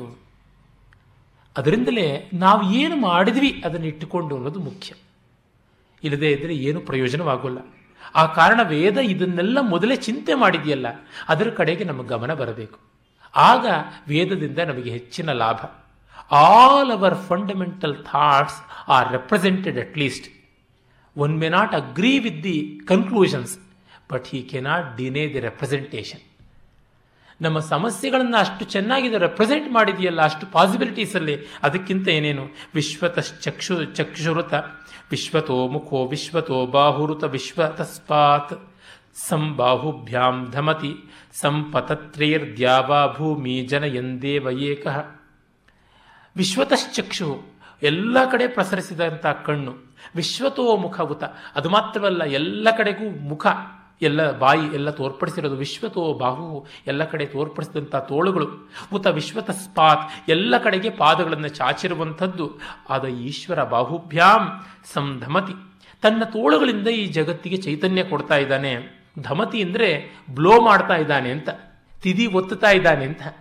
ಕುಲುಮೆ ಧಗಧಗನೆ ಉರಿಯಬೇಕು ಅಂದರೆ ಬೆಲ್ಲೋ ತಿದಿ ತಿದಿ ಒತ್ತಬೇಕಲ್ವಾ ಅದು. ಊದುಗೊಳವಿಯಿಂದ ಉಫ್ ಅಂತ ಊದೋದನ್ನು ಧಮನ ಅಂತ ಕರೀತಾರೆ ಸಂಸ್ಕೃತದಲ್ಲಿ. ಚಂದ್ರನಿಗೆ ಕೂಡ ಧಮ ಅಂತ ಶಬ್ದ ಉಂಟು. ಚಂದ್ರ ಎನರ್ಜೈಸ್ ಮಾಡ್ತಾನೆ ಓಷಧೀನಾಂಪತಿ ಅಂತ ಹೇಳಿಬಿಟ್ಟಿದನು. ಪತತ್ರೈಹಿ, ತನ್ನ ಬೀಳುವ ಕಿರಣಗಳಂಥ ಪಾದಗಳಿಂದ ಸಂ ಪೃಥ್ವಿಗೆ ಚೈತನ್ಯವನ್ನು ಕೊಡ್ತಾನೆ. ದ್ಯಾವಾ ಭೂಮಿ ಜನಯನ್ ಆಕಾಶ ಭೂಮಿಗಳನ್ನು ಹುಟ್ಟಿಸ್ತಾ ಏಕ ದೇವ ಅದ್ವಿತೀಯನಾಗಿದ್ದಾನೆ ಅಂತ. ಇಲ್ಲಿ ನೋಡಿ ಸಹಸ್ರ ಶೀರ್ಷ ಸಹಸ್ರಪಾತ್, ಸಹಸ್ರಾಕ್ಷ, ಅದೆಲ್ಲ ಇಲ್ಲಿ ಕಾಣಿಸ್ತಾ ಇದೆ. ಅಂದರೆ ಆ ಪರಮಾತ್ಮ ಸಾವಿರ ಕಣ್ಣಿಂದ ಜಗತ್ತು ನೋಡಿ, ಸಾವಿರ ತೋಳಿಂದ ಜಗತ್ತನ್ನು ಕಾಪಾಡಿ, ಸಾವಿರ ಕಾಲಿಂದ ಓಡಿ ಆಡ್ತಾ ಇದ್ದಾನೆ, ಸಾವಿರ ಬಾಯಿಗಳಿಂದ ಮಾತಾಡ್ತಾ ಇದ್ದಾನೆ ಅಂತಂದರೆ ಸಾವಿರ ಅನ್ನೋದಕ್ಕೆ ತೊಂಬ ಒಂಬೈನೂರ ತೊಂಬತ್ತೊಂಬತ್ತು ಪ್ಲಸ್ ಒಂದು ಅಥವಾ ಸಾವಿರದೊಂದು ಮೈನಸ್ ಒಂದು ಅಂತ ಫೈನೇಟ್ ಆದದ್ದಲ್ಲ. ಬೀಚಿ ಅದಕ್ಕೆ ಒಂದು ಕಡೆ ಗೇಲಿ ಮಾಡ್ತಾರೆ. ಒಂದು ಹುಚ್ಚಾಸ್ಪತ್ರೆಯಲ್ಲಿ ಒಬ್ಬ ಭಕ್ತನಿಗೆ ಪರಮಾತ್ಮ ಕಾಣಿಸ್ಕೊಳ್ತಾನೆ. ಒಂದು ಕಣ್ಣು, ಒಂದು ಕೈ, ಒಂದು ಕಾಲು ಇರುತ್ತೆ. ಇದು ಏಕೆ ಅಂದರೆ ಸಾವಿರ ತುಂಬ ದೊಡ್ಡ ಪ್ರಪೋರ್ಷನ್ನು ನಿನಗಿಷ್ಟೇ ಸಾಕು ಅಂತ ಕೊಟ್ಟಿದ್ದೀನಿ ರೆಡ್ಯೂಸ್ ಮಾಡಿಕೊಂಡು ಅಂತ ಹೇಳ್ಬಿಟ್ಟಿದನು ಅಲ್ಲಿ ಅನಂತ ಸಂಖ್ಯೆಗೆ ಒಂದು ವಾಚಕ ಅಷ್ಟೇನೆ, ಉಪಲಕ್ಷಣ ರೂಪವಾಗಿರುವಂಥದ್ದು. ಅಯ್ಯೋ ಇಂಥದ್ದು ಸಾವಿರಾರು ಕಂಡಿದ್ದೀನ್ರಿ ಅಂತಂದರೆ ಎಲ್ಲಿ ತೋರಿಸು ಒಂದು, ಎರಡು, ಮೂರು ಎಣಿಕೆ ಮಾಡುತ್ತಂದ್ರೆ ಎಲ್ಲಿ ಹೇಳೋದಕ್ಕೆ ಸಾಧ್ಯವಾಗುತ್ತೆ? ನಾವು ಹೇಳ್ತೀವಿ, ನಿಮಿಷ ಮಾತ್ರದಲ್ಲಿ ಬರ್ತೀವಿ ಅಂತ ಒಂದೂವರೆ ಗಂಟೆ ಆಗಿರುತ್ತೆ ಬರೋ ಹೊತ್ತಿಗೆ. ಅಲ್ಲೆಲ್ಲ ಕ್ಷಿಪ್ರತ್ವ ಅನ್ನುವಂಥದ್ದು ತಾನೆ. ಎಲ್ಲ ವ್ಯವಹಾರವು ಕೈ ತೂಕ, ಬಾಯಿ ಬಣ್ಣದ ಪ್ರಾಬಬಿಲಿಸ್ಟಿಕ್ ಆಗಿಯೇ ನಡೆಯುವಂಥದ್ದು. ಬೇರೆ ಇನ್ಯಾವುದೂ ಇಲ್ಲ. ಅದನ್ನೇ ಮಾಯೆ, ಅದನ್ನೇ ಅವಿದ್ಯೆ, ಅದನ್ನೇ ರಿಲೇಟಿವಿಟಿ ಅಂತ ಕರೆಯುವಂಥದ್ದು. ಕಿಂಸಿದ್ವನಂ ಕೌಸವೃಕ್ಷ, ಆಸಯತೋದ್ಯಾವ ಪೃಥಿವೀ ನಿಷ್ಠತಕ್ಷು, ಮನೀಷಿಣೋ ಮನಸ ಪೃಚ್ಛತೇದು, ತದ್ಯದಧ್ಯತಿಷ್ಠನ್ ಭುವನ ನಿಧಾರಯನ್. ಎಷ್ಟು ಎಷ್ಟು ಸೊಗಸಾದಂತಹ ಮಾತುಗಳು, ಎಷ್ಟು ಕಾವ್ಯಮಯವಾಗಿವೆ. ಕಿಂಸಿದ್ವನಂ ಈ ಜಗತ್ತನ್ನು ಮಾಡೋದಕ್ಕೆ ಯಾವ ಕಾಡಿನ ಸಹಾಯ ತಗೊಂಡಿದ್ದು? ಕವುಸ ವೃಕ್ಷ. ಆ ಯಾವ ಕಾಡಿನ ಯಾವ ಮರವನ್ನು ಕತ್ತರಿಸಿ ಈ ಪ್ರಪಂಚ ಅನ್ನುವ ಮನೆಯನ್ನು ಕಟ್ಟಿದ್ದು ಅಂತ. ವೇದರ್ಶಿಗಳು ಮರವನ್ನು ಇಟ್ಕೊಂಡು ವನದಿಂದ ಮರ ಮಟ್ಟು ತಂದು ಪರ್ಣಶಾಲೆಗಳನ್ನು ಮಾಡ್ಕೊಳ್ತಾ ಇದ್ದವರಲ್ವ? ಆ ಹೋಲಿಕೆ ಬರುವಂಥದ್ದು ಸಹಜ. ಇದನ್ನೆಲ್ಲ ನೋಡುವಾಗ ದೊಡ್ಡ ಮಿಸ್ಟಿಕ್ ಪೊಯೆಟ್ಟು ವಿಲಿಯಂ ಬ್ಲೇಕ್ನ ಒಂದು songs of innocence and songs of experience ಅಂತ ಪ್ರಸಿದ್ಧವಾದ ಎರಡು ಕವನ ಸಂಕಲನಗಳು ಜ್ಞಾಪಕ ಬರುತ್ತವೆ ಹದಿನೆಂಟನೇ ಶತಮಾನದ ಇಂಗ್ಲೆಂಡ್ನ ಕವಿಯವನು what the anvil what the hammer ಅಂತ ವಾಟ್ ದಿ ಚೈನ್ ಅಂತ ಟೈಗರ್ ಹುಲಿಯನ್ನು ನಿರ್ಮಾಣ ಮಾಡೋದಕ್ಕೆ ದೇವರು ಯಾವ ಅಡಿಗಲನ್ನು ಯಾವ ಸುತ್ತಿಗೆಯನ್ನು, ಯಾವ ಚೈನನ್ನು ಯಾವುದನ್ನು ಬಳಸ್ದ. ಆ ಪದ್ಯ ನೋಡೋದಕ್ಕೆ ಒಳ್ಳೆ ನರ್ಸರಿ ರೈಮ್ ಥರ tiger tiger burning bright in the forest of the night, what immortal hand or eye dare frame the fearful symmetry ಅಂತೆಲ್ಲ ಹೇಳುವಂಥದ್ದು. ಸಾಂಗ್ಸ್ ಆಫ್ ಇನೋಸೆನ್ಸ್ ಅನ್ನುವುದು ಪುಸ್ತಕ ಆರಂಭವಾಗೋದು ಲ್ಯಾಂಬ್, ಕುರಿಮರಿಯಿಂದ. ಸಾಂಗ್ಸ್ ಆಫ್ ಎಕ್ಸ್ಪೀರಿಯನ್ಸು ಟೈಗರ್ ಹುಲಿಯಿಂದ. ಆ ಮೇಕೆಯನ್ನ, ಕುರಿಯನ್ನ ಮಾಡಿದ ದೇವರೇ, ಈ ಹುಲಿಯನ್ನು ಮಾಡಿದನ? ಸಾಧ್ಯವಾಯಿತಾ? ಹೌದು, ಆಗಬೇಕು. ಅವನು ಶಾಂತನೂ ಹೌದು, ಘೋರನೂ ಹೌದು. ಮುಂದೆ ನಾವು ರುದ್ರಾಧ್ಯಾಯ ನೋಡ್ತೀವಿ, ಅಲ್ಲಿ ಅದು ಕಾಣಿಸುತ್ತೆ. ಎರಡೂ ಕೂಡ ಶಿವರುದ್ರನಲ್ಲ ಬೊಮ್ಮ ಡಿ ವಿ ಜಿಯವರು ಹೇಳ್ತಾರಲ್ಲ, ಎರಡೂ ಹೌದು, ಅವನ ಹಾಗೆ ಇರತಕ್ಕಂಥದ್ದು. ಆ ವಿಶ್ವರೂಪವನ್ನು ನೋಡಿದಾಗ ಅರ್ಜುನಗಾದದ್ದು ಹೆದರಿಕೆ, ಆನಂದವಲ್ಲ. ನೋಡಬೇಕು ಅಂತ ಬಯಸಿದ್ವ ಅರೆ ಸಾಕು ಸಾಕು ಅಂತ ಬೇಡಿದ್ದ. ಕಿರೀಟಿನಂ, ಗದಿನಂ, ಶಂಖಚಕ್ರಂ, ಆ ಥರ ಇರ್ತಕ್ಕಂಥವನನ್ನು ನಾನು ನೋಡಬೇಕಾಗಿರ್ತಕ್ಕಂಥದ್ದು. ಹಾಗಾಗಿ ಸಹಸ್ರಬಾಹುವೆ, ನೀನು ಮೊದಲಿನಂತೆ ಆಗಬೇಕು ಅಂತ ಹೇಳ್ಬಿಟ್ಟು ಕೇಳಿದ್ದು. ಅಂದರೆ ನಮಗೆ ಪ್ರಪಂಚದ ವೈವಿಧ್ಯ, ವೈರುಧ್ಯವಾಗಿ ಕಂಡರೆ ಅದು ಈಶ್ವರನಿಗೆ ವೈಭವ ಎಂಜಾಯ್ಮೆಂಟ್ ನಮಗೆ ಅಲ್ಲ. ಆ ವಿಶ್ವರೂಪದ ಅದ್ಭುತ ತತ್ವ ಅಲ್ಲಿ ಕಾಣಿಸುತ್ತೆ, ವಿಶ್ವರೂಪದ ಮೂಲ ವಿಶೇಷವಾಗಿ ರುದ್ರಾಧ್ಯಾಯದಲ್ಲಿ ಕಾಣಿಸುತ್ತೆ. ಶಿವಕೇಶವಾದ್ವೈತಕ್ಕೆ ಅದೊಂದು ದೊಡ್ಡ ನಿದರ್ಶನ. ಭಗವದ್ಗೀತೆ ಸ್ಮೃತಿ ಸ್ಮೃತಿ ಪ್ರಸ್ಥಾನದಲ್ಲಿ ವಿಷ್ಣುವಿನ ವಿಶ್ವರೂಪವನ್ನು ಹೇಳಿದರೆ ಶ್ರುತಿ ಪ್ರಸ್ಥಾನದಲ್ಲಿ ಶಿವನ ವಿಶ್ವರೂಪ ಹೇಳಿತ್ತು. ಎರಡು ಒಂದೇ. ಇಲ್ಲಿ ನೋಡಿ, ಯಾವ ವೃಕ್ಷವನ್ನು ನಿರ್ಮಾಣ ಮಾಡೋದಕ್ಕೆ ತೆಗೆದುಕೊಂಡಿದ್ದು? ಮನೀಷಣ, ವಿದ್ವಾಂಸರೇ, ಯತ್ ಭುವನಾನಿ ಧಾರಯನ್ ಅಧ್ಯತಿಷ್ಠತ್, ಯಾವ ತತ್ವ ಈ ಭೂಮಿಯನ್ನೆಲ್ಲ ಧರಿಸಿ ಅದರ ಮೇಲೆ ನಿಂತಿದೆ? ತದ್ ಮನಸಾ ಪೃಚ್ಛೇದು, ಪೃಚ್ಛತೆದು. ಅದನ್ನು ಮನಸ್ಸಿನಲ್ಲಿ ಯೋಚನೆ ಮಾಡಿ ತಿಳಿಯಿರಿ ಅಂತ ಕೇಳೋದು. ಅಂದರೆ ಯಾವುದು ತಾಳಿ ಅದನ್ನು ಮೀರಿದೆಯೋ ಅಂತ. ಅದೇ ಅತ್ಯತಿಷ್ಠ ದಶಾಂಗುಲಂ ಅದನ್ನು ಮಾಡಿ ಅದರಿಂದ ಆಚೆ ಇರೋದು. ಇದನ್ನು ನನ್ನೊಬ್ಬರು ಸ್ನೇಹಿತರು ಡಿಸೈನ್ ಆ್ಯಂಡ್ ರಿಸೈನ್ ಅಂತ ಹೇಳ್ತಾ ಇರ್ತಾರೆ. ಅವರು ತುಂಬ ಉತ್ತಮರಾದಂಥ ವ್ಯಕ್ತಿ. ಅವರು ಎಷ್ಟೋ ಲೋಕಹಿತದ, ಲೋಕಸಂಗ್ರಹ ರೂಪವಾದ ಪ್ರಕಲ್ಪಗಳಲ್ಲಿ ಪ್ರಾಜೆಕ್ಟ್ಸಲ್ಲಿ ತೊಡಗಿಕೊಂಡವರು. ಅರೆ, ಮಾಡಿಬಿಟ್ಟು ಆಚೆಗೆ ಬಂದ್ಬಿಡ್ತಾರೆ. ಅಲ್ಲ, ಇದು ಬೆಣ್ಣೆ ಬಂದಾಗ ಕಣ್ಮುಚ್ಚಿಕೊಂಡ್ರೂ ಗಾದೆ ಇದೆಯಲ್ಲ, ಆ ಥರ ಅಲ್ವಾ? ಅಂದರೆ ಹಾಗೇ ಇರಬೇಕು ಜಗತ್ತಿನಲ್ಲಿ ಅಂತ. ಅಂದರೆ, ಮಾಡಿದ ಮೇಲೆ ಇದ್ದರೆ ತುಂಬ ತುಂಬ ಅಪಾಯವಾಗಿಬಿಡುತ್ತೆ. ಏನಾಗುತ್ತೆ, ಒಳ್ಳೊಳ್ಳೆ ಸಂಸ್ಥೆಗಳನ್ನು ಮಾಡ್ತಾರೆ. ಮಾಡಿದವರೇ ಕಡೆಗೆ ಆ ಸಂಸ್ಥೆಗೆ ಅನಿಷ್ಟವಾಗಿಬಿಡ್ತಾರೆ. ಗೋಖಲೆ ಸಾರ್ವಜನಿಕ ವಿಚಾರ ಸಂಸ್ಥೆಯನ್ನು ನಿರ್ಮಾಣ ಮಾಡಿದ ಡಿ ವಿ ಜಿಯವರು ಇದಕ್ಕೆ ಪ್ರೆಸಿಡೆಂಟ್ನ ಇಟ್ಟಿಲ್ಲ. ತುಂಬ ಜನಕ್ಕೆ ಅದು ಗೊತ್ತಿದೆಯೋ ಇಲ್ವೋ, ಇದಕ್ಕೆ ಅಧ್ಯಕ್ಷರಿಲ್ಲ. ಯಾವುದೇ ಸಂಸ್ಥೆಗೆ ಅಧ್ಯಕ್ಷ, ಉಪಾಧ್ಯಕ್ಷ, ಆಮೇಲೆ ಕಾರ್ಯದರ್ಶಿ. ಇಲ್ಲಿ ಬರೀ ಕಾರ್ಯದರ್ಶಿಗಳಿದ್ದಾರೆ, ಅಧ್ಯಕ್ಷರಿಲ್ಲ. ಅಧ್ಯಕ್ಷರು ಯಾರು ಅಂತಂದರೆ ಒಂದು ಮಂದಾಸನದಲ್ಲಿ ಶ್ರೀರಾಮನ ವಿಗ್ರಹ ಇದೆ. ಅದನ್ನು ಪ್ರೆಸಿಡೆಂಟ್ ಅಂತ ಡಿ ವಿ ಜಿಯವರು ಕರೀತಾ ಇದ್ದಿದ್ದು. ನಮ್ಮ ಪ್ರೆಸಿಡೆಂಟ್ ಮೇಲೆ ಧೂಳು ವರ್ಸಯ್ಯ ನಮ್ಮ ಪ್ರೆಸಿಡೆಂಟ್ಗೊಂದು ನಮಸ್ಕಾರ ಮಾಡು ಅಂತ ಹೇಳ್ತಾ ಇದ್ದಿದ್ದು. ಅಂದರೆ ಏನು ತಾತ್ಪರ್ಯ? ಇಲ್ಲಿ ಅಧ್ಯಕ್ಷ ಪರಮಾತ್ಮ ನಾವು ಕಾರ್ಯದರ್ಶಿಗಳು. ಅವನು ತೋರಿಸಿದ ಕಾರ್ಯವನ್ನು ಮಾಡುವಂಥದ್ದು ಕಾರ್ಯದರ್ಶಿ ಅಂತಂದರೆ, ಯದ್ದರ್ಶಯತಿ ತತ್ ಕಾರ್ಯಂ ಕರೋಮಿ. ಅವನು ತೋರಿಸಿದ ಕಾರ್ಯವನ್ನು ಕಾಲಲ್ಲಿ ತೋರಿಸಿ ತಲೆಯಲ್ಲಿ ಹೊತ್ತು ಮಾಡಬೇಕು ಅನ್ನುವಂಥದ್ದು.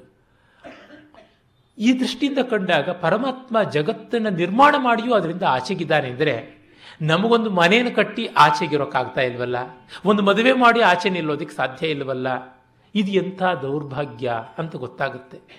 ಮಮಕಾರ ಇಲ್ಲದೇ ಇರುವ ಕಾರಣ ಅದೇ ಸಾತ್ವಿಕ ಸೃಷ್ಟಿಯ ಲಕ್ಷಣ. ಮಮಕಾರ ಇಲ್ಲದೆ ಪ್ರೀತಿಯಿಂದ ಎಲ್ಲವನ್ನ ಮಾಡುವಂಥದ್ದು ಅಂತ ವೇದದ ಮಹಾ ಸಂದೇಶವೇ ಇಲ್ಲಿ ಕಾಣಿಸುತ್ತೆ. ಅದನ್ನು ಎಷ್ಟು ಮುಗ್ಧ ಮನೋಹರವಾಗಿ ಹೇಳ್ತಾ ಇದ್ದಾರೆ. ಯಾವ ಮರ ತಂದು ಮಾಡಿದ್ನೋ, ಎಲ್ಲಿಂದ ಮಾಡಿದ್ನೋ ಅಂತ. ವಚನಕಾರರ ಮಾತುಗಳಲ್ಲಿ ಇದೇ ಥರದ್ದು ಕಾಣಿಸುತ್ತೆ. ಕನ್ನಡ ಸಾಹಿತ್ಯ ಹೆಮ್ಮೆ ಪಡಬೇಕಾದ್ದೇನೆಂದರೆ ನನ್ನ ಅರಿವಿಗೆ ಬಂದ ಮಟ್ಟಿಗೆ ಇನ್ನುಳಿದ ಭಾರತೀಯ ಭಾಷೆಗಳಲ್ಲಿ ವಚನ ಸಾಹಿತ್ಯದ ಮಟ್ಟಕ್ಕೆ ಬರುವಂತಹ ವೇದಾಂತ ದರ್ಶನ ಇಲ್ಲ. ಅಷ್ಟು ನಮ್ಮಾಳ್ವಾರರ ಮಾತುಗಳಲ್ಲಿ ಒಂದಷ್ಟು ಬರುತ್ತೆ ತಿರುವಾಯ್ಮೊಳಿಯಲ್ಲಿ. ಅದನ್ನು ಬಿಟ್ಟರೆ ನಾನು ಮಲಯಾಳಮಲ್ಲಾಗಲಿ ತೆಲುಗಿನಲ್ಲಾಗಲಿ, ಹಿಂದಿಯಲ್ಲಾಗಲಿ, ಗುಜರಾತಿಯಲ್ಲಾಗಲಿ, ಎಲ್ಲಿಯೂ ಕೂಡ ಈ ವಚನಗಳ ಆ ಪ್ರಮಾಣದ, ಆ ಹೈಟ್ಸ್ನಲ್ಲಿ ಕಾಣಿಸುವಂಥದ್ದು ಅದು ಅಲ್ಲಮ ಪ್ರಭುಗಳದಂತೂ ಅತ್ಯದ್ಭುತವಾದದ್ದು. ಎಲ್ಲಿಯೂ ಕಾಣಿಸಿಗದೆ ಇರತಕ್ಕಂಥದ್ದು. ಅದಕ್ಕೆ ಒಂದೇ ಅದನ್ನು ವೇದ ಉಪನಿಷತ್ತು ಅಂತ ಅನ್ನಬೇಕು. ಬೇರೆ ಗತಿ ಇಲ್ಲ. ಹೇಗೆ ಆಳ್ವಾರುಗಳ ಪ್ರಬಂಧವನ್ನು ದ್ರಮಿಡ ವೇದ ಅಂತ ಕರೀತಾರೆ, ಹಾಗೆ ಇದನ್ನು ಕನ್ನಡ ವೇದ ಅಂತ ಕರೀಬೇಕು. ಯಾವ ಉತ್ಪ್ರೇಕ್ಷೆಯೂ ಇಲ್ಲ. ಅಲ್ಲಿ ಇಂಥ ಮಾತುಗಳು ಬರ್ತವೆ. ನೋಡಿ, ವಚನಕಾರರು ಯಾವ್ಯಾವ ವರ್ಗದಿಂದ ಬಂದವರು? ಚಪ್ಪಲಿ ಹೊಲಿಯೋರು ಬಂದರು. ಐದಕ್ಕಿ ಮಾರಯ್ಯ ಅಕ್ಕಿನ ಆರಿಸ್ಕೊಳ್ತಾ ಇದ್ದವನು. ಅಂಬಿಗರ ಚೌಡಯ್ಯ, ಬೆಸ್ತನಾಗಿದ್ದಂಥವನು. ಹಾಗೆ ನಮಗೆ ಬಹುರೂಪಿಯ ಬಹುರೂಪಿಯಾದಂಥ ವೇಷ ಹಾಕ್ಕೊಂಡು ನಾಟಕಗಳು ಮಾಡ್ತಾ ಇದ್ದವರು ಇರಬಹುದು ಬ್ರಾಹ್ಮಣರಿಂದ ಹೊಲೆಯರವರೆಗೆ ಎಲ್ಲರೂ ಬಂದರು. ಪ್ರತಿಯೊಬ್ಬರೂ ತಮ್ಮ ಪರಮಾನುಭವವನ್ನು ತಮ್ಮ ಉದ್ಯೋಗದ ಭಾಷೆಯಲ್ಲಿ ಹೇಳ್ತಾ ಇದ್ದಾರೆ. ತಾವು ಕಂಡುಕೊಂಡ ಯೋಗವನ್ನು ಉದ್ಯೋಗದ ಭಾಷೆಯಲ್ಲಿ ಹೇಳ್ತಾ ಇದ್ದಾರೆ. They are revealing the yoga through udyoga. ಇದು ತಾನೇ ಬೇಕಾಗಿರೋದು. ಇಲ್ಲಿ ಕಂಡ ಋಷಿ ಮರದ ಮೂಲಕ ಕಾಡಿನ ಮೂಲಕ ಹೇಳೋದಿದ್ದರೆ ಅವನು ಚಪ್ಪಲಿ ಮೂಲಕ ಮತ್ತೊಬ್ಬ ನೇಯ್ಗೆಯ ಮೂಲಕ ಹೇಳೋದ್ರೊಳಗೆ ತಪ್ಪೇನು? ನಿಜವಾದ ಸತ್ವವೇ ಅಲ್ಲಿರೋದಲ್ವ? Unless we internalise the thing we can't speak it in a free language ನಾವು ಅದನ್ನಾಗಿ ಮಾಡಿಕೊಂಡ್ರೆ ಯಾವ ಭಾಷೆಯಲ್ಲೂ ಹೇಳ್ಬೋದು. ಒಮ್ಮೆ ವಿವೇಕಾನಂದರು ಯಾವುದೋ ಒಬ್ಬ ಫುಟ್ಬಾಲ್ ಪ್ಲೇಯರ್ಗೆ ವೇದಾಂತವನ್ನು ಫುಟ್ಬಾಲ್ನ ಆಟದ ಮೂಲಕ ಹೇಳಿದ್ರು ಅಂತ ನಾವು ತಿಳಿದಿದ್ದೀವಿ. ಏನದನ್ನು ತೋರಿಸುತ್ತೆ? ಅಯ್ಯೋ ವೇದಾಂತವನ್ನು ಇಷ್ಟು ಚೀಪ್ ಮಾಡಿಬಿಟ್ರಲ್ಲ ಅಂತಂದರೆ? ಬಯ್ಯನಿಕೆ ಅವರು ಬರೀತಾರಲ್ಲ ಕವಿತೆ ಕಾವ್ಯ ಇಷ್ಟು ಲೈಟ್ ಆಗಿಬಿಡೋದೆ ಸ್ವಾಮಿ ಅಂತ. ಹೌದಲ್ವಾ? ಹಾಗಾಗಬೇಕು. ಆಗಲೇ ನಮ್ಮದಾಗಿದೆ ಅಂತ ಹೇಳ್ಬಿಟ್ಟಿದ್ರು ಈ ನಮ್ಮ ಬೆಳಗೆರೆ ಕೃಷ್ಣಶಾಸ್ತ್ರಿಗಳು ಏಗದಾಗೆಲ್ಲ ಐತೆ ಅಂತ ಮುಕಂದೂರು ಸ್ವಾಮಿಗಳು ಅಂತ ಒಬ್ಬರು ಇದ್ದರು ಅವಧೂತರು. ಅವರ ಅನುಭವಗಳನ್ನು ತುಂಬ ಚೆನ್ನಾಗಿ ಬರೆದಿದ್ದಾರೆ. ಬಹಳ ಸೊಗಸಾದ ಪುಸ್ತಕ ಅದು. ಅಲ್ಲಿ ಮುಕುಂದೂರ ಸ್ವಾಮಿಗಳು ಗ್ರಾಮ್ಯ ಭಾಷೆಯಲ್ಲಿ ಪರಮಾರ್ಥವನ್ನು ಹೇಳ್ತಾರೆ. ರಾಮಾಯಣ ಅಂತ ಅನ್ನೋದರ ಪುಸ್ತಕವನ್ನು ಅವರು ನೋಡಿಲ್ಲ. ರಾಮನವಮಿ ಸಂದರ್ಭದಲ್ಲಿ ಅತ್ಯದ್ಭುತವಾಗಿ ಭಾಷಣ ಮಾಡ್ತಾರೆ. ಏನಂದರೆ ಇಂಟರ್ನಲೈಸ್ ಮಾಡ್ಕೊಳ್ಳುವಂಥದ್ದು. ಆಗ ನಮ್ಮ ನಮ್ಮ ಪರಿಭಾಷೆಯಲ್ಲಿ ಹೇಳ್ಬೋದು ಅಷ್ಟೇಕೆ ಜಿ ಟಿ ನಾರಾಯಣರಾಯರು ಮಂಕುತಿಮ್ಮನ ಕಗ್ಗವನ್ನು ಓದಿಬಿಟ್ಟು ಡಿ ವಿ ಜಿಯವರು ಫಿಸಿಕ್ಸು ಮ್ಯಾಥಮೆಟಿಕ್ಸಲ್ಲಿ ತುಂಬ ನಿಸ್ಸೀಮರು. ಹಾಗಲ್ಲವಾದರೆ ಇಷ್ಟು ಚೆನ್ನಾಗಿ ಈ ಫಿಸಿಕಲ್ ವರ್ಲ್ಡನ್ನು ಅಷ್ಟು ಸೊಗಸಾದ ಮಾಡರ್ನ್ ಫಿಸಿಕ್ಸ್ ಟರ್ಮಿನಾಲಜಿನಲ್ಲಿ ಹೇಳಿದ್ದಾರಲ್ಲ ಅಂತ ಒಂದು ಥೀಸಿಸ್ ಬರ್ಕೊಂಡು ಬಂದ್ರಂತೆ. ಡಿ ವಿ ಜಿಯವರು ಹೇಳ್ದ, ಹೇಳಿ ಅದನ್ನು ಓದಿದ್ರಂತೆ. ಅಪ್ಪ, ನಾನು ನಿನ್ನ ಫಿಸಿಕ್ಸನ್ನು ಯಾವುದನ್ನು ಬಲ್ಲವನಲ್ಲ ಅಂತ.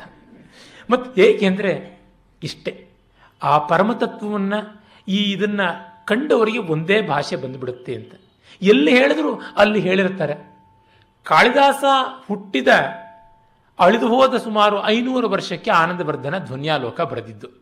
ಆದರೆ ಧ್ವನಿಗೆ ಅತ್ಯಂತ ಉತ್ತಮವಾದ ಉದಾಹರಣೆ ಅಂತ ಕಾಳಿದಾಸನದೇ ಕಾವ್ಯಗಳನ್ನು ಕೊಡ್ತಾನೆ. ಹೇಗೆ ಬರದ? ಅನುಭವಿಸಿದ್ದ ಅವನ ಒಳಗೆ ಅಷ್ಟೇನೆ. ಹಾಗಾಗಿ ಈ ಇಂಟರ್ನಲೈಸಿಂಗ್ ಫ್ಯಾಕ್ಟರ್ ಅನ್ನೋದನ್ನು ವೇದದಲ್ಲಿ ತುಂಬ ಚೆನ್ನಾಗಿ ನಾವು ಕಾಣ್ತೀವಿ. ಆಮೇಲೆ, ಯಾತೆ ಧಾಮಾನಿ ಪರಮಾಣಿ ಯಾವಮ, ಯಾ ಮಧ್ಯಮ ವಿಶ್ವಕರ್ಮನ್ನು ತೇಮ, ಶಿಕ್ಷಾ ಸಖಿಭ್ಯೋ ಹವಿಷಿ ಸ್ವಧಾವ, ಸ್ವಯಂ ಯಜಸ್ವ ತನ್ವಂ ವೃಧಾನ. ಸ್ವಧಾವ ಅಂದರೆ ಸಾರವಂತವಾದ, ಅನ್ನಯುಕ್ತವಾದ ವಿಶ್ವಕರ್ಮ. ನಿನ್ನ ಯಾವ ಪರಮಾಣಿ ಧಾಮಾನಿ, ಯಾವ ಉತ್ಕೃಷ್ಟವಾದಂಥ ನೆಲೆ ಇದೆ, ಶರೀರವು ಇದೆ, ಮತ್ತು ಯಾವುದು ಮಧ್ಯಮ ಮಧ್ಯಮ ಸ್ತರದ್ದು ಯಾವುದಿದೆ, ಮತ್ತು ಅವಮ, ಕೀಳಾದದ್ದು ನಿಕೃಷ್ಟವಾಗಿದೆ, ಆ ಎಲ್ಲವನ್ನ ಕೂಡ ತಾಯಿಮ, ಹವಿಷಿ ಸಖಿಭ್ಯ ಶಿಕ್ಷ. ಹೋಮ ಮಾಡುವ ಕಾಲದಲ್ಲಿ ನಿನ್ನ ಸ್ನೇಹಿತರಾದ ನನಗೆ, ನಮಗೆ ಕೊಡಪ್ಪ, ಸ್ವಯಂ ನೀನು ಕೂಡ ತನ್ವನ್, ಎಲ್ಲ ಶರೀರವನ್ನು ವೃಧಾನ ಪುಷ್ಟಿಗೊಳಿಸ್ತಾ ಯಜಸ್ವ. ನಮ್ಮನ್ನು ಆರಾಧಿಸುವಂತ. ಅಂದರೆ ನಿನ್ನ ಬೆಸ್ಟು, ಬೆಟರು, ಗುಡ್ ಅಥವಾ ವರ್ಸ್ಟು, ವರ್ಸು ಯಾವುದಿದೆ ಅವೆಲ್ಲವನ್ನೂ ನಮಗೆ ಕೊಡು ಅಂತ. ನಾವು ಬೆಸ್ಟನ್ನು ಮಾತ್ರ ಚಾಯ್ಸ್ ಮಾಡ್ತೀವಿ ಅಂತಲ್ಲ. ಎಲ್ಲವನ್ನ ತಗೊಳ್ಬೇಕಾಗುತ್ತೆ. ನಮಗೆ ಹಣ್ಣು ಬೇಕು ಅಂತಂದರೆ ಸಿಪ್ಪೆ ಬೇಡ ಅಂದರೆ ಸಾಧ್ಯವೇ? ಗುಲಾಬಿ ಬೇಕು ಅಂದರೆ ಮುಳ್ಳು ಬೇಡ ಅಂದರೆ ಸಾಧ್ಯವೇ? ಎಲ್ಲವನ್ನ ಗ್ರಹಿಸಬೇಕು. ಏನಾದರೂ ಕೂಡ, ಅದೆಲ್ಲ ಪ್ರಸಾದ ಅಂತ ನಾವು ಗ್ರಹಿಸ್ತೀವಿ. ನಿನ್ನ ಸೃಷ್ಟಿಯಲ್ಲಿ ನಮ್ಮ ಕಲ್ಪನೆಯ ಉತ್ತಮ ಮಧ್ಯಮ ಅಧಮಗಳಿವೆ. ಅರೆ, ನಿನಗೆ ಅದು ಯಾವುದೂ ಇಲ್ಲ. ಹಾಗೆ ಇದ್ದವನು ಮಾಡೋದಕ್ಕಾಗೋಲ್ಲ. ಈಗ ನಾವು ಜೆನೆಟಿಕ್ ಇಂಜಿನಿಯರಿಂಗ್ನಲ್ಲಿ ಏನೇನೇನೇನೋ ಮಾಡೋಕೆ ಹೊರಟಿದ್ದೀವಿ. ಸೀಡ್ಲೆಸ್ ದಾಳಂಬ್ರೆ ಆಯಿತು ಸೀಡ್ಲೆಸ್ ದ್ರಾಕ್ಷಿ ಆಯಿತು, ಇನ್ನು ಸೀಡ್ಲೆಸ್ ಕಡಲೆ ಬೀಜ ಬರುತ್ತೆ ಅನ್ಸುತ್ತೆ.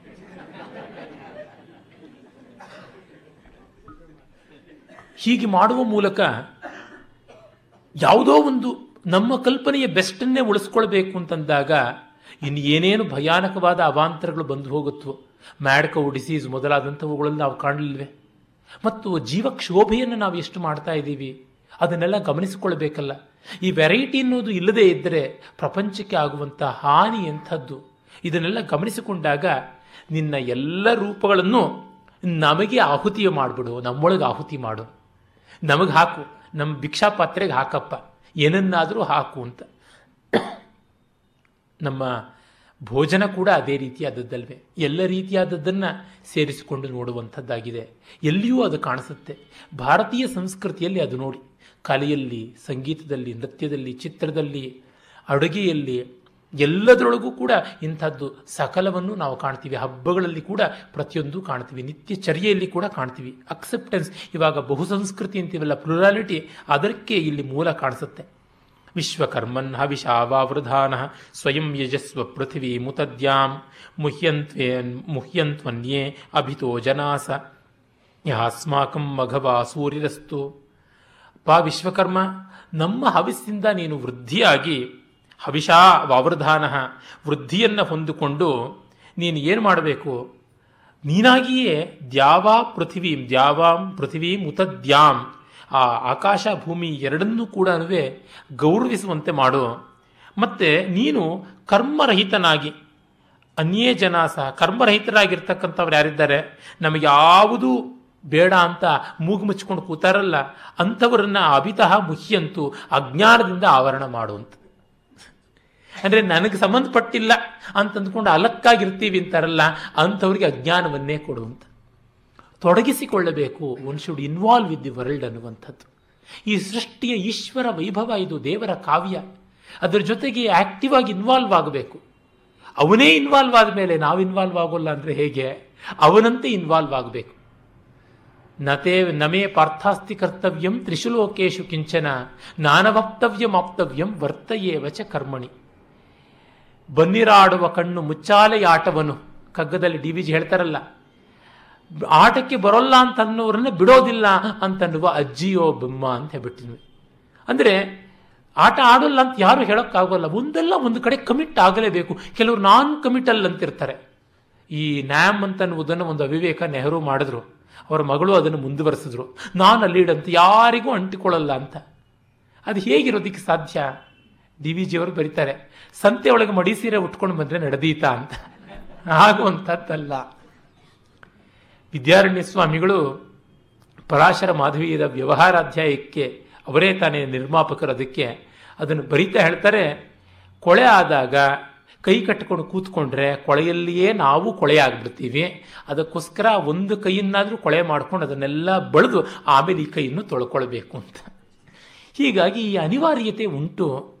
ಅದನ್ನು ಬೇಡ ಅಂತಂದವರಿಗೆ ಅಜ್ಞಾನವೇ. ಅಂಧಂತಮ ಪ್ರವಿಶಂತಿಯೇ ವಿದ್ಯಾಮುಪಾಸತೆ ಮತ್ತು ಮಾತ್ರವಲ್ಲ ಭೂಯೇವ ಪ್ರವಿಶಂತಿ ಏ ವಿದ್ಯಾಮುಪಾಸತೆ ಬರೀ ಕರ್ಮವನ್ನೇ ಅಂಟಿಕೊಂಡವರು ಅಂಧತಮಸ್ಸಿಗೆ ಹೋಗ್ತಾರೆ. ಬರೀ ಜ್ಞಾನ ಅಂತಂದುಕೊಳ್ಳೋರು ಅಜ್ಞಾನದ ಮತ್ತು ಹೆಚ್ಚಿನ ಕತ್ತಲೆಗೆ ಹೋಗ್ತಾರೆ ಎನ್ನುವಲ್ಲಿ ಲೋಕಸಂಗ್ರಹ ರೂಪವಾದ, ಚಿತ್ತಶುದ್ಧಿ ರೂಪವಾದದ್ದು ಮಾಡಬೇಕು ಅಂತ. ಅಲ್ಲಿ ಯಜ್ಞದಾನ, ತಪಃಕರ್ಮ, ನತ್ಯಾಜ್ಯಂ ಕಾರ್ಯಮೇವಹಿ ಅಂತ ಕೃಷ್ಣನೇ ಹೇಳಿದ ಮಾತು ಬರುತ್ತೆ. ಇಲ್ಲಿ ನೋಡಿ ಭಗವದ್ಗೀತೆಯನ್ನು ಮತ್ತೆ ಮತ್ತೆ ಹೇಳ್ತಾ ಇರೋದು ಕಾರಣ ಇಷ್ಟೇ. ವೇದದಲ್ಲಿ ಹೇಳಿರುವುದನ್ನೇ ಗೀತೆಯಲ್ಲಿ ಹೇಳಿರೋದು. ಅವರು ಬಹಳ ಚೆನ್ನಾಗಿ ಕಾಲ್ ಆಫ್ ದಿ ವೇದಾಸ್ ಅನ್ನುವ ಒಂದು ಪುಸ್ತಕ, ಅದು ಭಾರತೀಯ ವಿದ್ಯಾಭವನ ಅಚ್ಚು ಮಾಡಿದ್ದು. ತುಂಬ ಸೊಗಸಾದ ಭವನ್ಸ್ ಲೈಬ್ರರಿ ಅಂತ ಯಾವುದಿದೆ, ಭವನ್ಸ್ ಯೂನಿವರ್ಸಿಟಿ ಲೈಬ್ರರಿ ಅಂತ ಅಲ್ಲಿಂದ ಅಚ್ಚಾದದ್ದು, ತುಂಬ ಸೊಗಸಾದದ್ದು, ಎ ಸಿ ಬೋಸ್ ಅಂತ ಅವಿನಾಶ್ ಚಂದ್ರ ಬೋಸ್ ಅನ್ನುವ ಇಂಗ್ಲಿಷ್ ಪ್ರೊಫೆಸರ್ ತುಂಬ ಉತ್ಕೃಷ್ಟವಾದ ಇಂಗ್ಲಿಷ್ನಲ್ಲಿ ಬರೆದಿದ್ದಾರೆ. ಅವರು ಸಂಸ್ಕೃತವನ್ನು ಚೆನ್ನಾಗಿ ಬಲ್ಲವರಾಗಿದ್ದರು ನಾಲ್ಕು ಭಾಗಗಳಲ್ಲಿ ವೇದ ಮಂತ್ರಗಳನ್ನು ಕೆಲವನ್ನೆಲ್ಲ ಆಯ್ಕೆ ಮಾಡಿ ವಿವರಣೆ ಕೊಟ್ಟಿದ್ದಾರೆ. ತುಂಬ ಚೆನ್ನಾದ, ಪದ್ಯಮಯವಾದ ಇಂಗ್ಲಿಷ್ನ ಅನುವಾದವೂ ಮಾಡಿದ್ದಾರೆ. ಓಜಸ್ವಿ ಆದಂಥದ್ದು ಅವರ ಭಾಷೆ. ಅವರಲ್ಲಿ ಹೇಳ್ತಾರೆ, ಈ ವೇದದ ವ್ಯಾಖ್ಯಾನಗಳಿಗೆ ನಾವು ಪಾಶ್ಚಾತ್ಯರನ್ನು ಕಾಣುವುದಕ್ಕಿಂತ ಅವರ ಒಂದು ಫೈಲಾಲಜಿ ಅಂತೆಲ್ಲ ಏನು ಹೇಳ್ತಾರೆ, ಲಿಂಗ್ವಿಸ್ಟಿಕ್ಸು ಅವುಗಳನ್ನು ಇಟ್ಟುಕೊಂಡು ಹೋಗೋದು ತುಂಬ ತುಂಬ ಅವಿವೇಕ ಅಂತ ತೋರಿಸ್ತಾರೆ. ಆ ಮಾತು ಬಹಳ ಮನನೀಯವಾಗಿದೆ. ಆ ಕಾರಣ ನಾನು ತಮಗೆ ಓದಿಯೇ ನಿವೇದನೆ ಮಾಡಬೇಕು. ಅವರಲ್ಲಿ ಬಹಳ ಚೆನ್ನಾಗಿ ತಿಳಿಸ್ತಾರೆ, ಈ ಪಾಶ್ಚಾತ್ಯರು ಎಲ್ಲವನ್ನು ಏನೇನು ಮಾಡ್ತಾರೆ in the 19th century 19th century being an age of science and the sciences that chiefly interested the orientalist being philology and anthropology it was the practice in those days first to trace the words of literature to their roots ಆವಾಗ ಬಂದದ್ದು ಈ Darwin ಥಿಯರಿಯ ವಿಕಾಸವಾದ ಅದರಿಂದ anthropology ಮಾನವಶಾಸ್ತ್ರ. ಆಗಲೇ ಲಿಂಗ್ವಿಸ್ಟಿಕ್ಸು ಫೈಲಾಲಜಿ ಎನ್ನುವಂಥದ್ದನ್ನೆಲ್ಲ ಆರಂಭ ಮಾಡಿದ್ರು. ಪ್ರತಿ ಪದಕ್ಕೂ ಮೂಲಕ್ಕೆ ಹೋಗು, ಕೆದಕು, ಈ ಥರದ್ದು.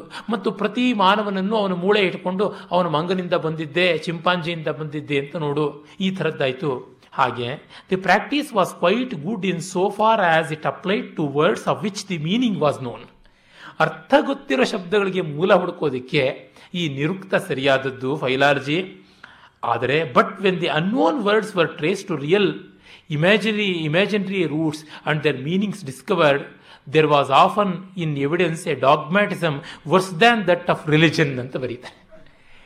ಇವರು ಹೀಗೆ ಆರಿಜಿನ್ ನೋಡಿಕೊಂಡು ಹೋಗ್ಬಿಟ್ಟು ವೇದದ ಭಾಷೆ ಅನ್ನೋದು ಋಗ್ವೇದಕ್ಕಿಂತ ಮೂಲದ ಮತ್ತೊಂದು ಭಾಷೆ ಅಂತ ಇಮ್ಯಾಜಿನರಿ ಭಾಷೆ. ಆ ಭಾಷೆ ಎಷ್ಟು ದರಿದ್ರ ಅಂದರೆ ಅವರಿಗೆ ಬೆಣ್ಣೆ ಗೊತ್ತಿದೆ, ಆದರೆ ಹಾಲು ಗೊತ್ತಿಲ್ಲ. ಮಂಜು ಗೊತ್ತಿದೆ, ಆದರೆ ಮಳೆ ಗೊತ್ತಿಲ್ಲ.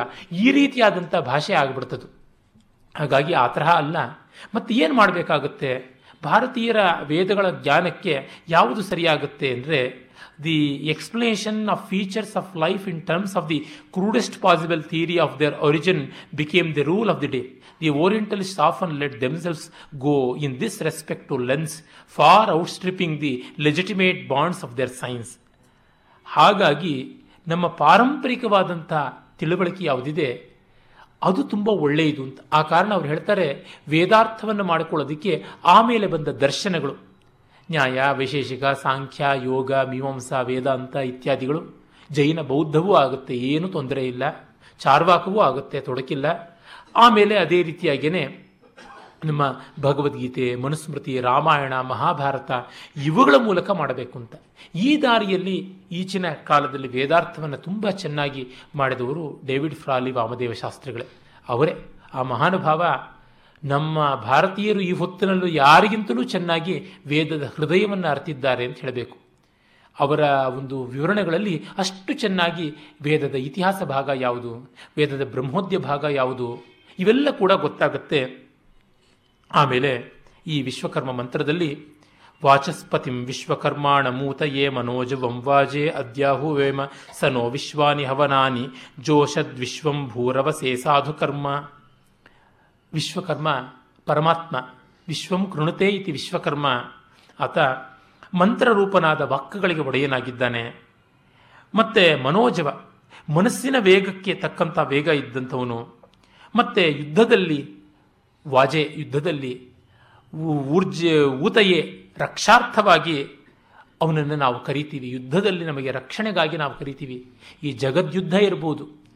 ಲೌಕಿಕಾರ್ಥದಲ್ಲಿ ನಿತ್ಯ ನಿತ್ಯದ ಜಂಜಾಟ, ಪಾರಮಾರ್ಥಿಕವಾಗಿ ಅಂತರಂಗದಲ್ಲಿ ಆಗುವ ಸದಸದ್ ಸಂಘರ್ಷ, ಇವೆಲ್ಲಕ್ಕೂ ಕೂಡ ಸಾಧು ಕರ್ಮ, ಒಳ್ಳೆಯ ಕೆಲಸ ಮಾಡಿಕೊಂಡು ನಮಗೆ ಸಹಕಾರ ಕೊಡ್ತಾನೆ ಅಂಥವನು ನಮ್ಮನ್ನು ಜೋಶತ್ ಸೇರಲಿ ಅಂತನ್ನುವಂಥ ಒಂದು ಮಾತಿನಿಂದ ವಿಶ್ವಕರ್ಮನ್ನ ಪ್ರಾರ್ಥನೆ ಮಾಡುವುದಾಗುತ್ತೆ. ಇನ್ನು ಮುಂದಿನ ಪ್ರಜಾಪತಿ ಸೂಕ್ತದ ಕೆಲವೊಂದು ಮಂತ್ರಗಳನ್ನು ನಾಳೆ ನೋಡಿ ಪ್ರಸಿದ್ಧವಾದ ಪುರುಷ ಸೂಕ್ತಕ್ಕೆ ಹೋಗೋಣ. ಪುರುಷ ಸೂಕ್ತ ಕರ್ಮಕಾಂಡದಲ್ಲಿ ವಿನಿಯೋಗ ಇರುವಂಥದ್ದಾಗಿದೆ. ನಮ್ಮ ನಿತ್ಯ ಕರ್ಮಾಚರಣೆಗೆಲ್ಲ ಋಗ್ವೇದದಲ್ಲಿ ಅತಿ ಹೆಚ್ಚು ಇಂದು ಬಳಕೆಗಿರ್ತಕ್ಕಂಥ ಮಂತ್ರ ಅಂತಂದರೆ ಪುರುಷ ಸೂಕ್ತ ಅಂತಲೇ ಹೇಳಬೇಕಾಗಿದೆ. ಹಾಗಾಗಿ ಅದನ್ನು ನೋಡೋಣ. ಆಮೇಲೆ ಇನ್ನು ಕೆಲವು ಮಂತ್ರಗಳನ್ನು ಗಮನಿಸಿ ಯಜುರ್ವೇದದತ್ತ ತೆರಳೋಣ. ಓಂ ತತ್ಸತ್.